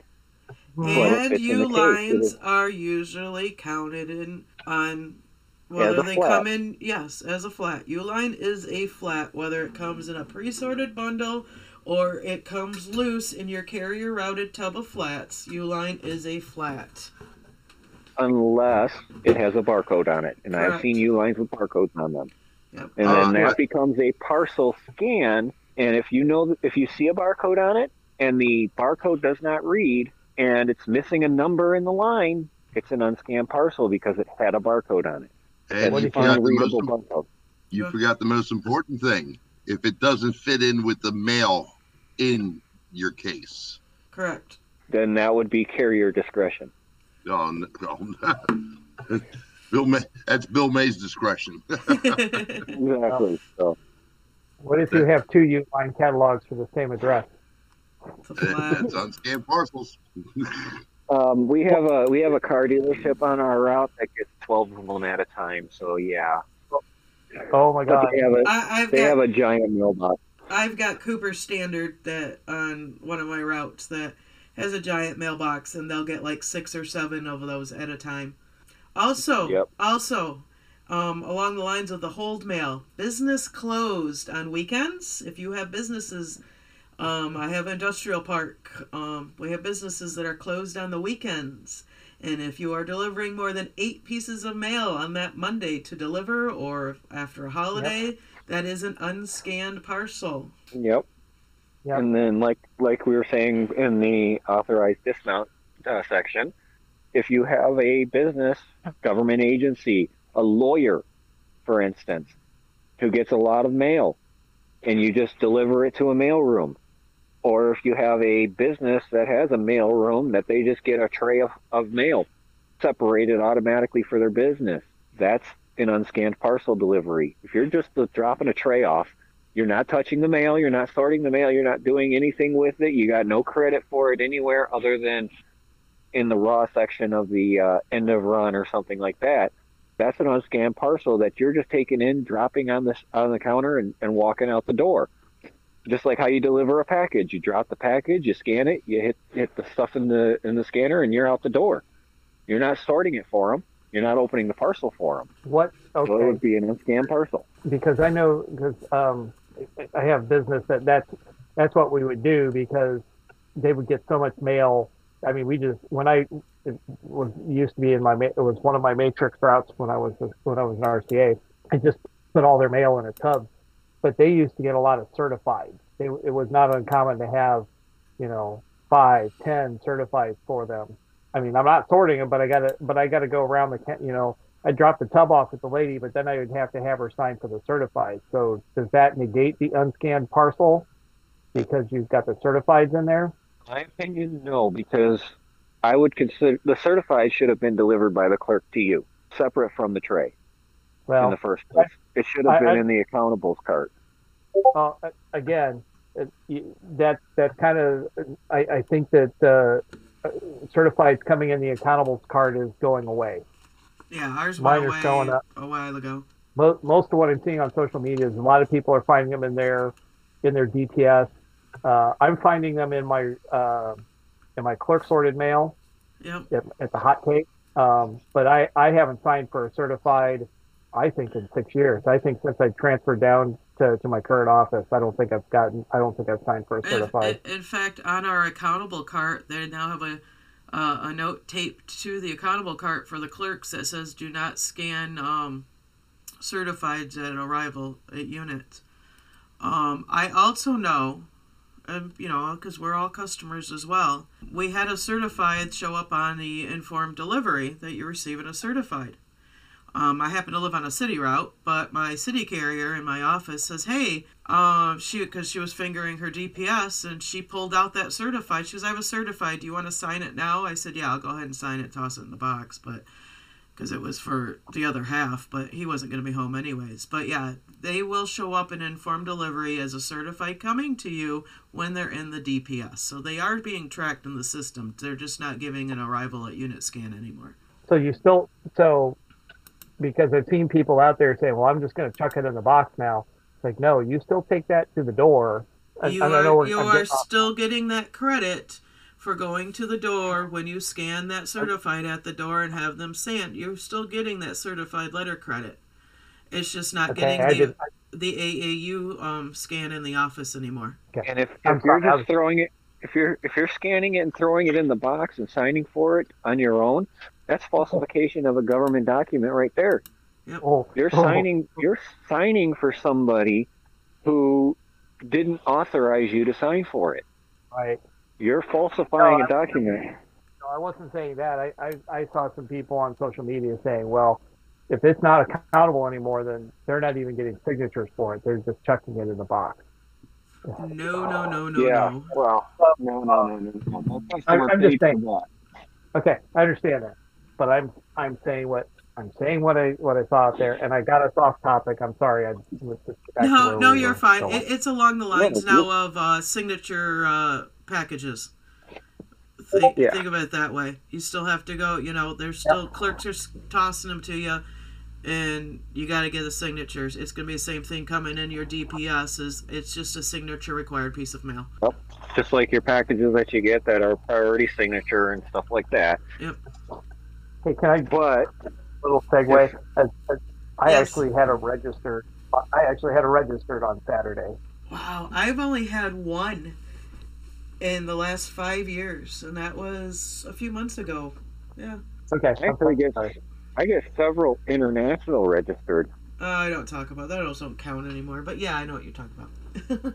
Well, the the, uh, the scan still counts as a registered in the system. Yeah. And don't don't get me started. On, don't get me started on the uh, standard uh, post Russian packages that start with an R that the, the scanner thinks is a uh, registered. Yeah. When really the guy's only getting maybe a couple bolts or something like that.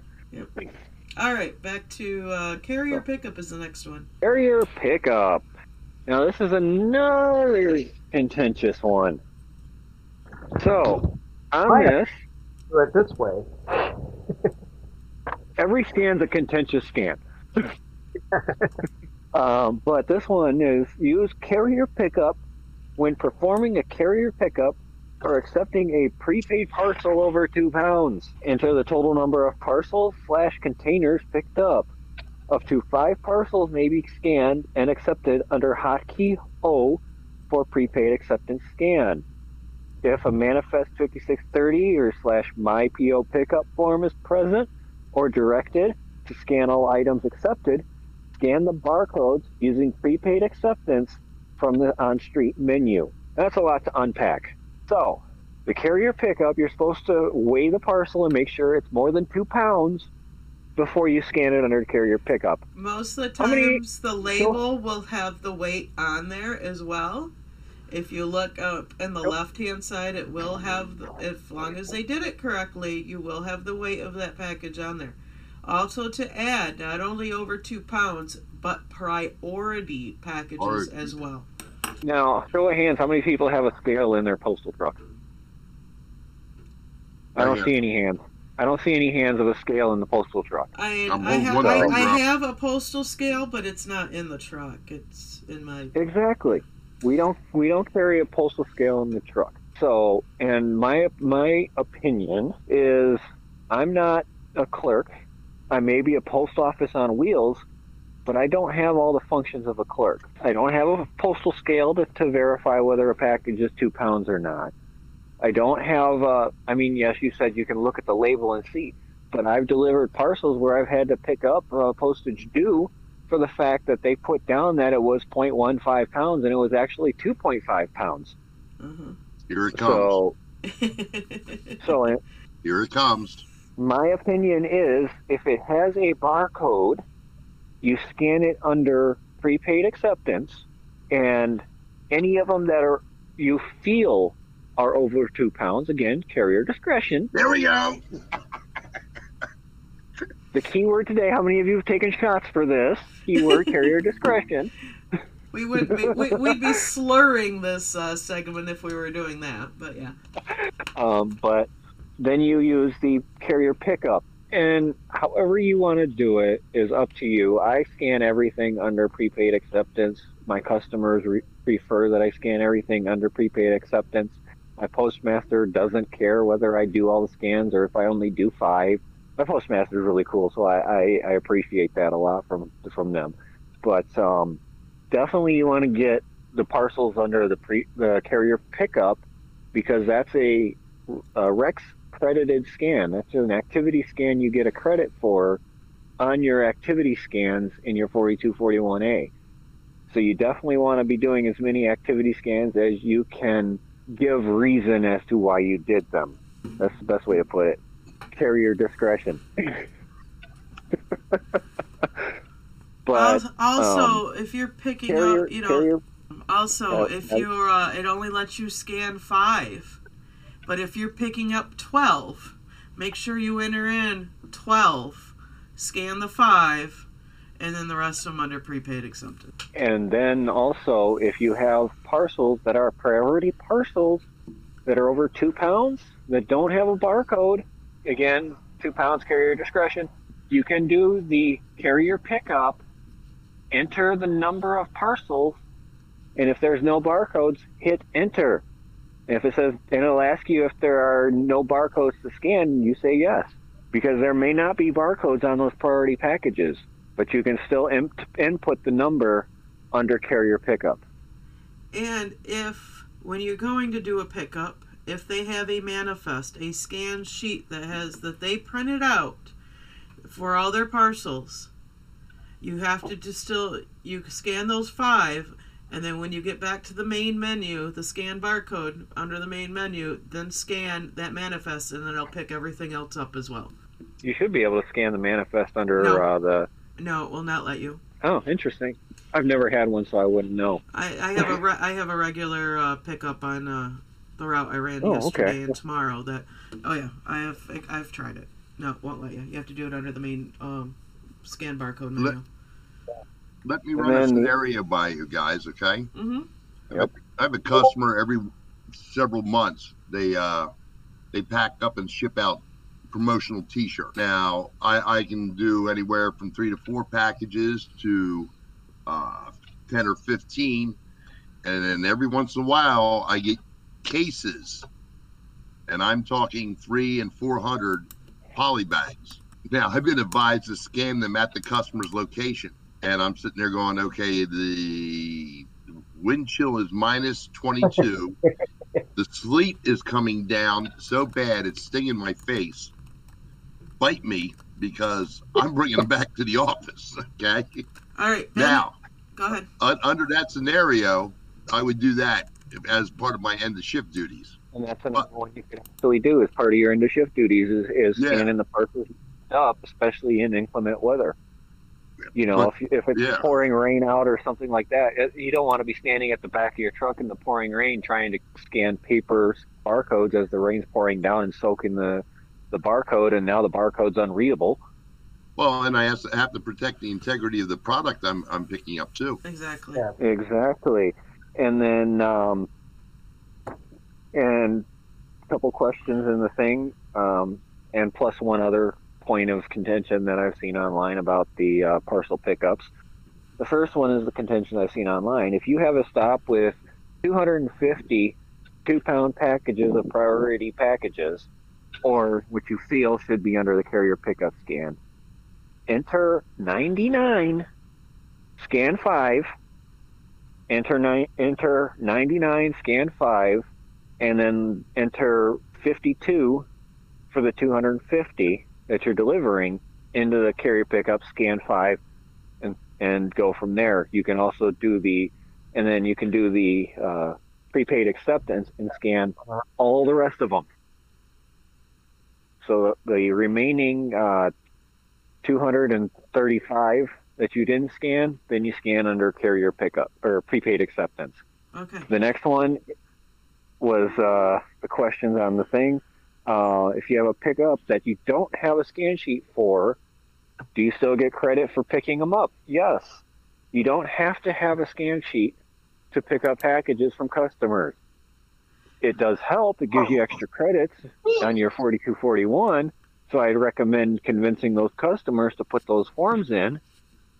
But you don't add, have to have a form due to a pickup. I want to add to this, James. I think yep. I know what Ben's talking about. We've talked about it in the past. It will pop up um, also when there's a carrier pickup request, and it, it will pop up actually if you use your package look ahead. It comes up purple in your package look ahead. Yep. Um, if by chance they did not print that sheet off and physically hand you that sheet, it is going to hang out there. So yes, you're going to say, no, I don't have a sheet, because you don't have it physically in your hand when you do that carrier pickup.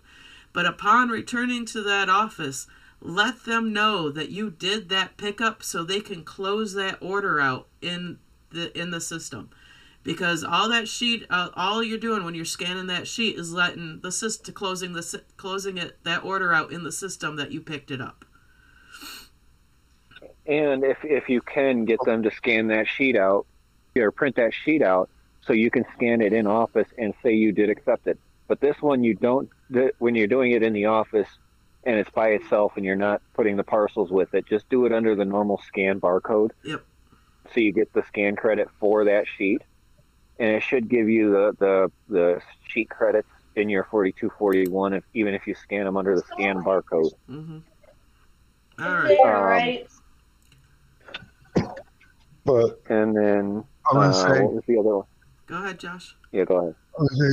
With, with the example you were just giving about with the really large pickups, like my case neighbor has a, a huge pickup, which varies in size day to day. So what she'll do is she'll do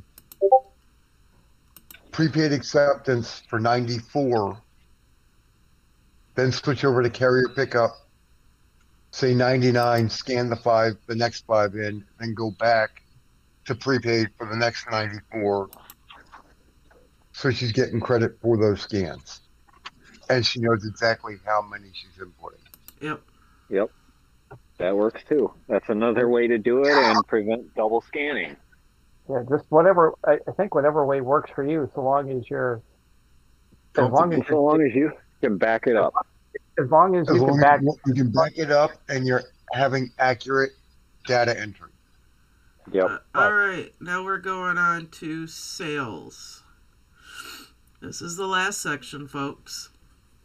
Um, it's, it's a very important one. uh, postage due customs. I personally have never had to do a customs duty tax from a customer. However, when collecting or attempting to collect funds for customs duty tax for the customer.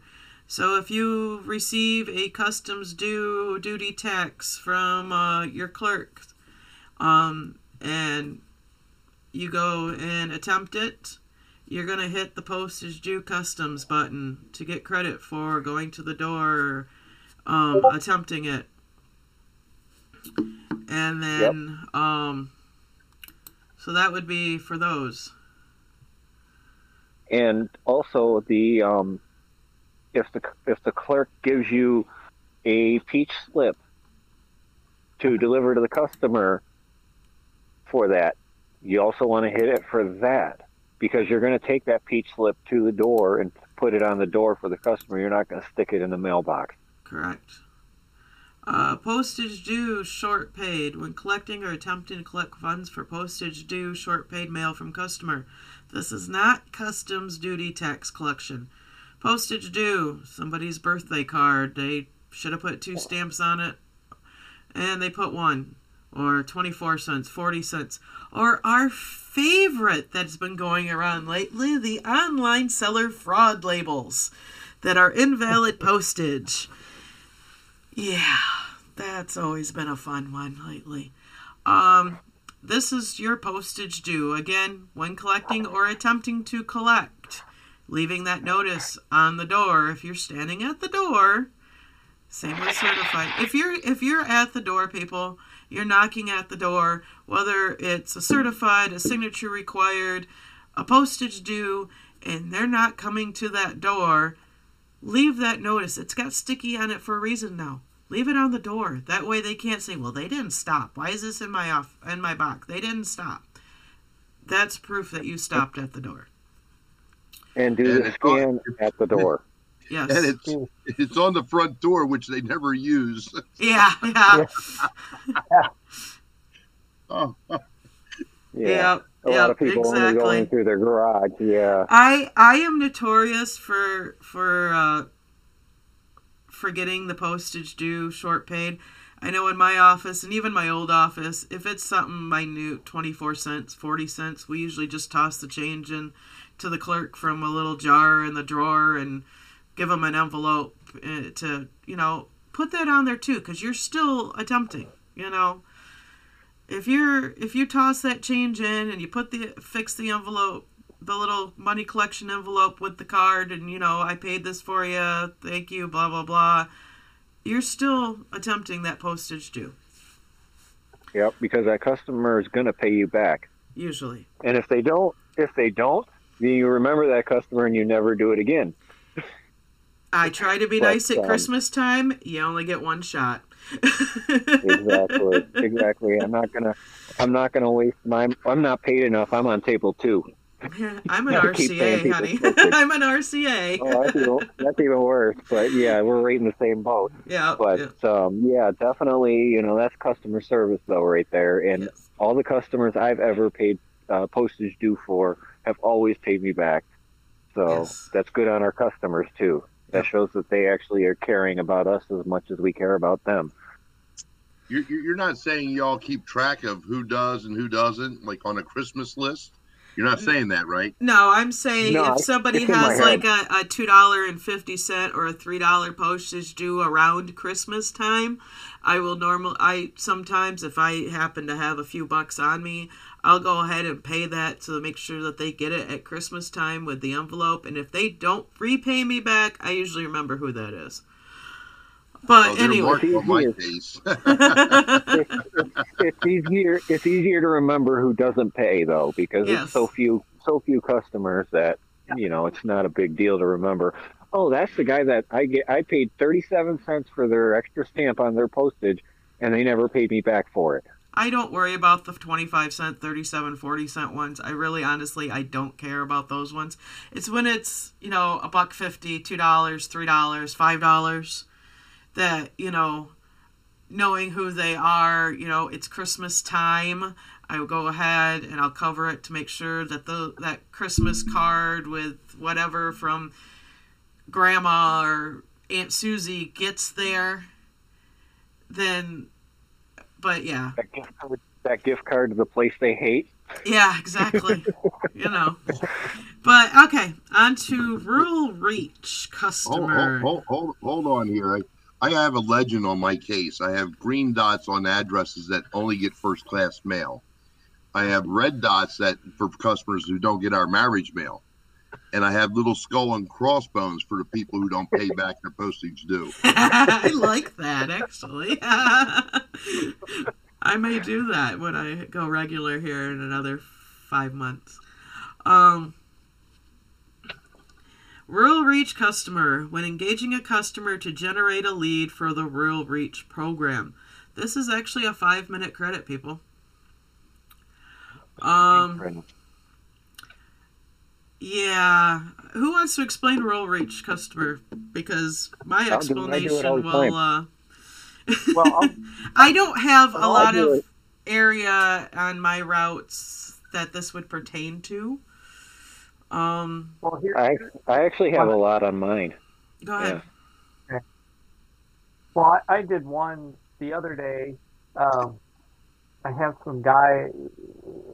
I go through this. I, I go through it with this this guy every year. That he uh, goes around to all the well the C B Us on one part of my route, taping up advertisements for his lawn care service. Ah. And I thought, what what would happen if I? But all this does when you hit Rural Reach, all it does is it just beeps. Yeah. It, it it's not like you enter any information. You know, it's really more. I, I, I think it's it's more that hey, when you're actually engaging them and having you know having them fill out a lead card that you take back to the office. Mm-hmm. But yes. You know, when I tore his advertisement down because you're not supposed to advertise on our C B Us, um, yeah, I I plug that in. Yep, there's actually uh, start lead in the uh, in the scanner now, and here's what I've got. So I've got customers on my route that ship packages. Well, I had a customer who was driving to the post office almost every day to to drop packages off. And I noticed that they had all these packages in the back of their car. So I actually got out of my truck, walked up to them and said, hey, I can take those packages for you instead of you having to drive to the post office every day. Me thinking, hey, that's parcel credit for me. That's uh-huh. a rural yeah. reach right there. Yes. On top of that, on top of that, if you talk to a customer and get them to sign up for informed delivery, that's a rural reach. If you talk to a customer about advertising their business, that's a rural reach. And like he was just saying, if you got a customer or somebody who puts an advertisement on a C B U in a mailbox, take that advertisement, put it into the lead. If you if you can figure out their address and their phone number, and great, if you can get their email off their stuff, you can actually input that in your scanner yourself as a lead, but that's a rural reach. And then if you can't figure it out, you take that card out, that's still a rural reach because you're taking it back to the office to get the postmaster to reach out to them to do a rural reach. So that's a rural reach for yourself. Now, that was funny. Give it to the postmaster. But would that be the rural reach around? my, post, my postmaster actually said, if you take those cards out of the box, do a rural reach on that. So that came from a manager, said to do a rural reach on that for a credit on your route. Now, granted, your manager may not say the same thing, but it's a rural reach. Now, another one that I say is if you're talking to your customers, you know, you take a few minutes to talk to your customers, I consider that a rural reach because they're more likely to use the post office if you're nice to your customers. You're engaging conversation, but, yes. Yes. That's but, a stretch. Um, it, that's it, a stretch. It really is. It really is. Um, Some managers would say that is not a rural reach, but if that customer then turns around and says, you know what, I'm going to ship out one hundred cards uh, this Christmas, so I'm going to buy one hundred stamps from this nice carrier. Stamp stock Isn't sales, nice, and that's your next segue Quick into segue. stamp stock sales. That's another one. Yeah, right there. Did I not do that perfectly? Yeah, yeah, I saw you there. All right, stamp stock sales is our final one. When completing a sale of stamps while servicing the route, Yes, you can keep stock, stamp stock. Most management doesn't want to do it anymore, but it is possible. You can also, like many of us carriers, will buy a book of stamps. That way we have it on because, again, we are rural. And customers will leave an envelope of cards or bills with a couple bucks in there to put the stamps on. I had one the other day on my ox route. I pull up. He's got a card. He has a check written out for a book of stamps, paperclip to the card.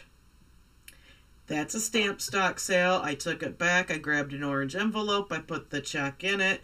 I held the card to the next day when I got the, the uh, orange envelope back from the clerks. I took a stamp off the book, put it on the card, threw it in the outgoing mail, and returned his book of stamps to him.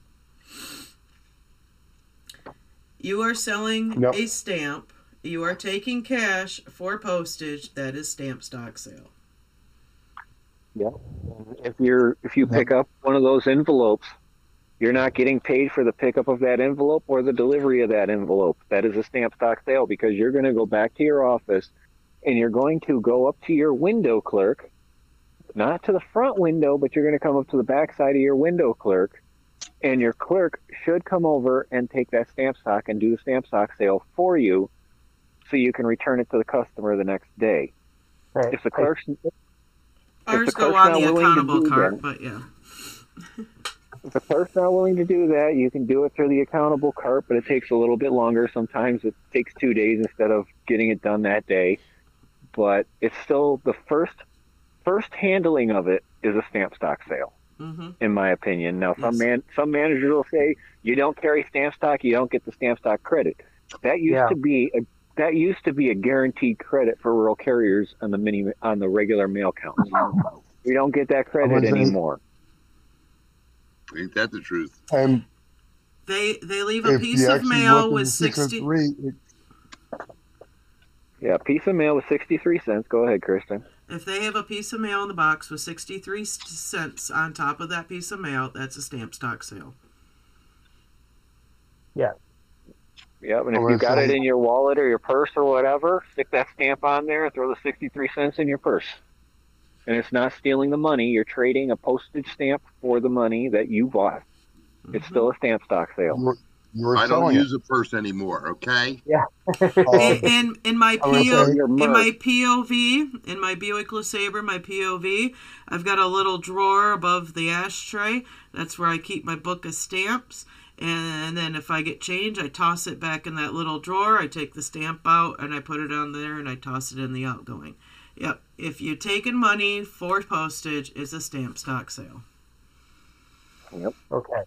I was saying, uh, if you look at the right, you know, it actually states that we're supposed to carry stamp stock for what you have on your route.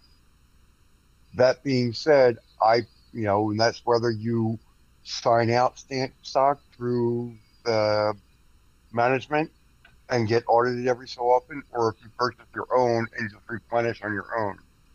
That being said, I bought one book of stamps eight years ago when I took over this route, and I still have more than half that book left. So get the credits where you can get them. Uh, right. You know. But I carry the stamps that I need. You know, I carry stamps for in case I need them.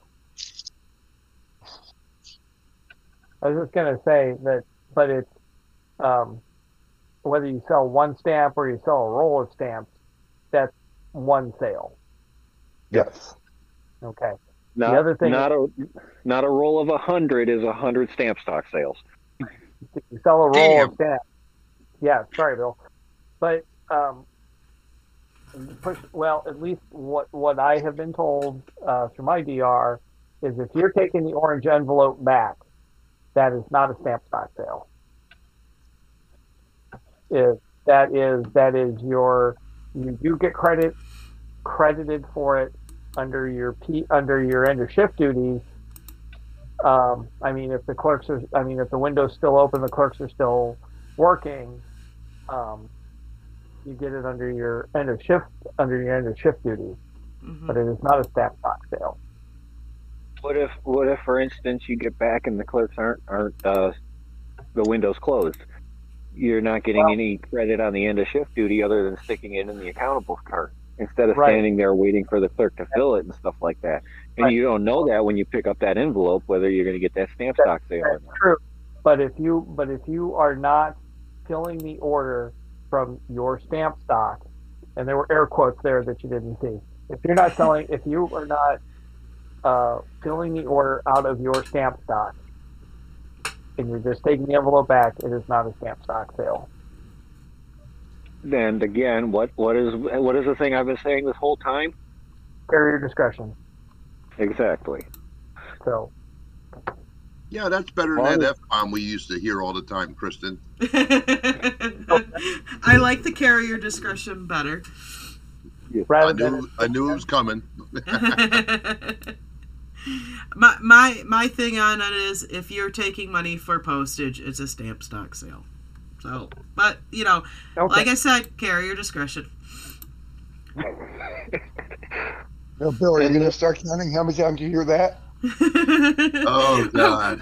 Is, I, I, that's the next post I'm going to wait and see after this one is, hey, we have a new drinking game, guys. How many times did we hear? every time, every time James says it's carrier discretion. I think we've already entered into liver failure on this one. That's probably a good thing we do. Not all of us are drinking tonight. Um. Yeah. I have to work in the morning. It doesn't work out for me if I drink the night before I have to work. Yeah. So well, on that we, we note, do, we guys. Do know, we do, we, yeah, we do know people that uh, would drink too much and not go into work the next day. Yeah, we're not going to oh, I stopped drinking at uh, I stopped drinking at ten o'clock. And on that note. We are at two hours again. Um, we're going to go ahead and, yeah, we're going to go ahead and wrap this up. I want to give a shout out though. We got, we got, uh, a, a shout out, um, from a couple other rural carriers that have their own podcast. It is not postal, um, related for the most part. They speak very little of their day jobs, but, um, this is going to go out to, uh, Damian Nopoulos and Sean Dickensheets out of York, Pennsylvania, and their Attempted Delivery podcast. Um, these two, I find them hilarious. They uh, they started their journey into stand-up comedy. Um, and so their uh, podcast is along the lines of their journey um, since last year. I look forward to listening to them every Thursday. And they kind of gave us a shout-out, and so I'm going to give them a shout-out. Go out and check... Um, Go out and check out uh, Attempted Delivery to give you something else to listen to that's not quite work related.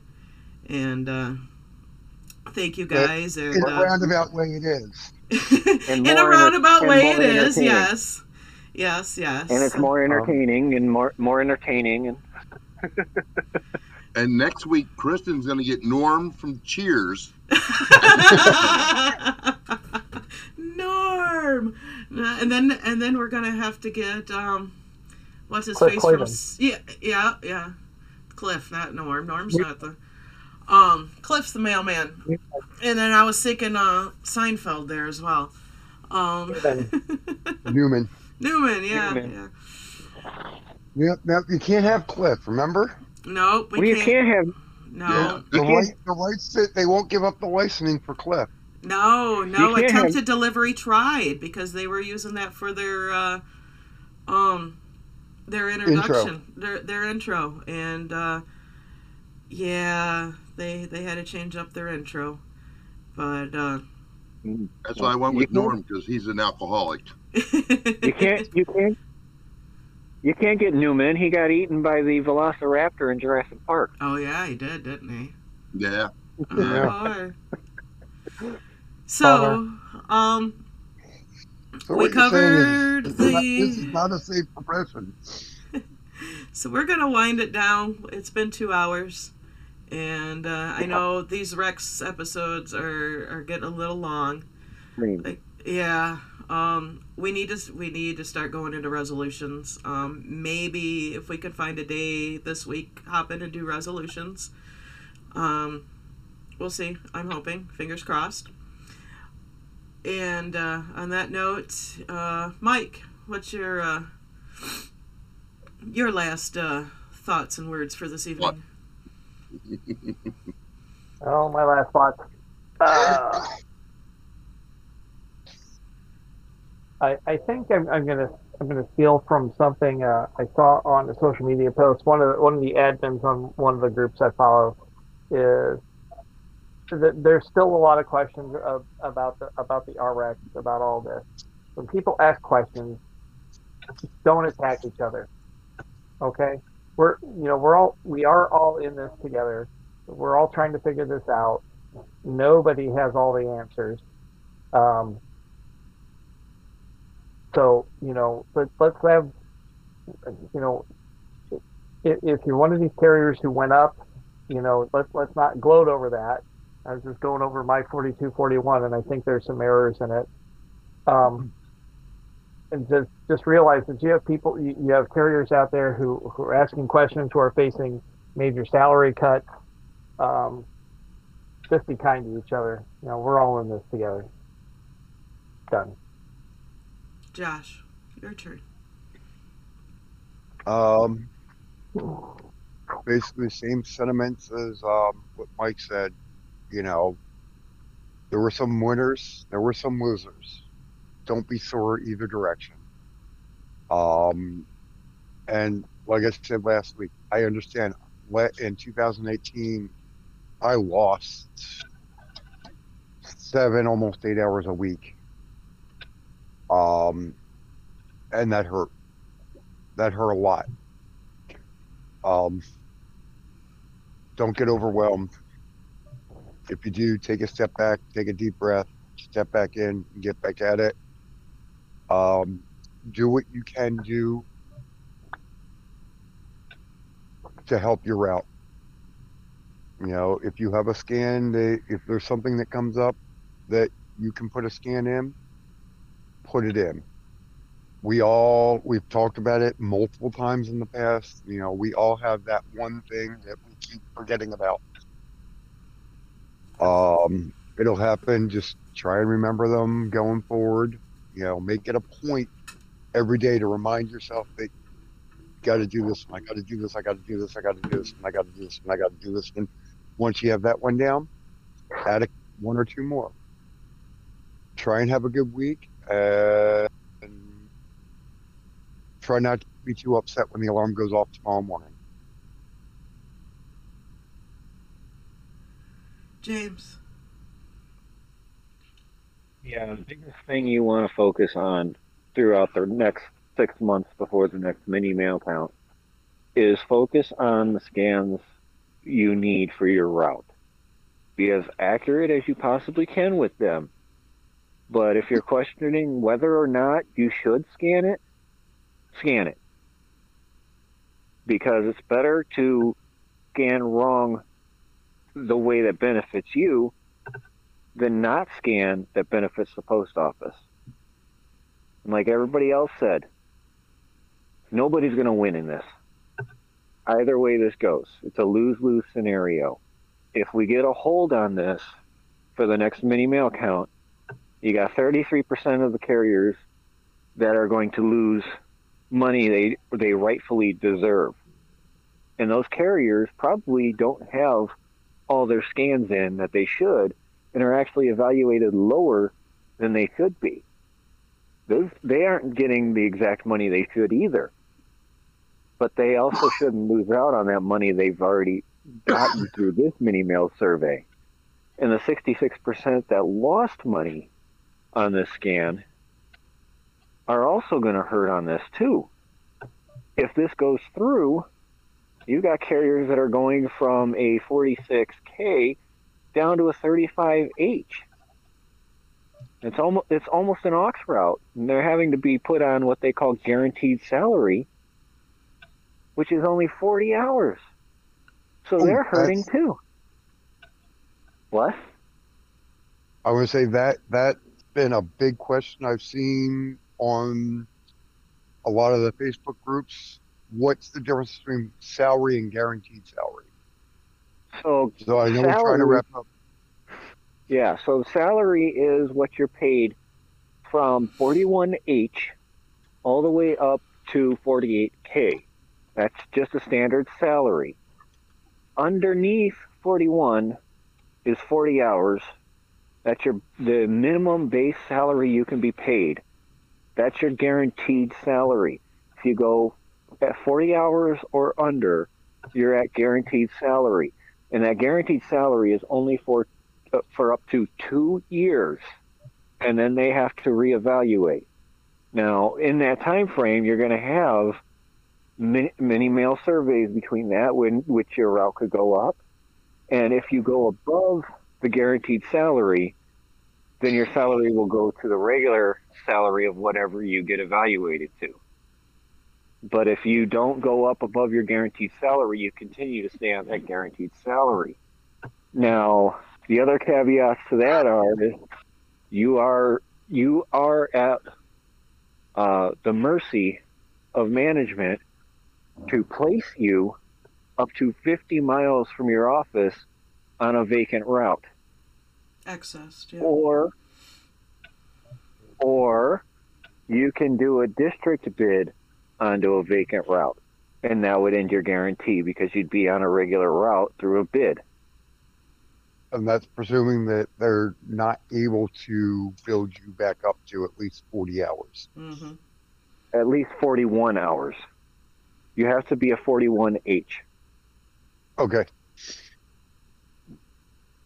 So that is the guaranteed salary. So remember, it's a bad time right now for rural carriers on both ends of the spectrum. It doesn't matter whether you won or lost. Support your fellow brothers and sisters through this. We're all having a hard time with this. We're all looking for the answers. And like they said, nobody has all the answers. Even we don't have all the answers. Mm-mm. But we're going to try and get you the best information we have at the time. So stay calm. Keep your ear to the ground. Get the answers that you need from your local stewards, your uh, assigned union representative, whoever it may be. Talk with your fellow carriers. Even talk to your local postmaster if they're friendly enough about this stuff. If your postmaster's not friendly about it, I wouldn't recommend approaching them. Just keep the calm. But just stay calm and look look forward to getting all the answers you can from the correct sources you possibly can find. Is that your local steward, your A D R, your D R, or even your state representatives, your president, vice president, your, your secretary. They'll have answers too. Yeah, your state board members.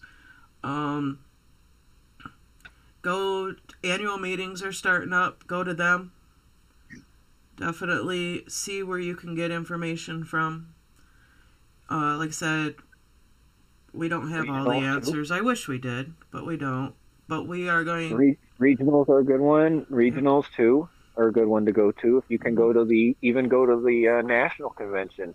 Whether you're a delegate or not, you're still... if as long as you're a member of the union, and they'll have uh, union join forms at all of these events. If you want to attend them and you're not a and you're a non-dues-paying member and you want to become a dues-paying member, they'll have forms available and you can actually become a union right there, union member right there. Mm-hmm. And you don't have to wait. You can reach out to your local steward as well, or almost probably any active union member will know where to get or have an eleven eighty-seven on hand for you to fill out if you wish oh. to join. or, or if you're re- you're retired and want to join the union, and you're and you're a non-dues paying retired member, and you want to become a retired member, you can do that too. Mm-hmm. Yeah, because when you no, re- thank you. when you retire, we have enough retirees. Yeah, let's not talk about that one just now. We want to get out of here tonight. So uh, thank you, James. Um, Bill. Um, Bill, Bill, you have the floor, dear. um, uh, I just want to uh, thank all the people who have hit us up uh, on the uh, multiple social media platforms. Um, we're here to serve. Uh, we do this free. We do this of our own volition. with no compensation, and we do it for the betterment of our craft. That's the only reason we do this. That this is not something that we're getting paid for or compensated in any fashion. This is to help you, everybody in the craft, union, non-union. Um, I, I always tell everybody in my office that no matter what you do on your route, realize that if you move to another route, what you've left behind affects the person getting your route. Absolutely. So be considerate of that fact. Um, I'm just, uh, uh, I, I'm proud of everybody on this podcast because of the fact that, you know, we do put a lot of time and effort into this, and we're doing it out of the kindness of our heart, the concern for our craft, for our jobs. Um, I, I really, you know, it, it makes my heart swell. I know that, you know, hearing that from me sounds weird, that we, we go, we go this far out of the way to help others. Uh, and it's a lot more than the A K A union does for us. And we're happy to, and we're happy to do it. Um, as I always say, when I sign off, be careful, you know, go out there, do your job as best you can, to the best of your abilities.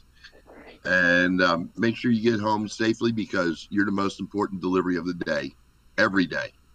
Get home to your family, your loved ones. Yeah, like you said, we do this for free. Even our responses on social media, we do that on our own time. It, it's this is just for you guys that are listening, one hundred percent. Yep, this is for the craft. We're here without prejudice. This, um. Well, you are. Oh, well, thanks. Yeah, yeah, no. No, we do. We, we we we take our own time. This is, you know, uh, like I said, no compensation, nothing. It's we we get together. We we we talk about this. We're putting this out there for you. We're answering your questions the best we can. Um, and, and uh, in all honesty, if it's something that we cannot answer, we will direct you to your A D Rs and your D Rs. I mean, obviously, you know, if, yeah, it's, like I said, it, this week has definitely been a whirlwind, and I do, I thank you, every single one of you, and I appreciate this so much. None of us were expecting the way that this blew up all of a sudden this week. Um, Still kind of at a loss for words with everything, but we are definitely going to continue. And, um, yeah, we're going to put it out there. Like I said, we're going to try and come back with a bonus episode later this week on resolutions, because that has been on the agenda for the last several weeks, and we haven't gotten to it yet, and we need to do that. So on that note, guys, everybody have a nice night, have a safe Monday, and we'll talk at you next time. Bye, y'all.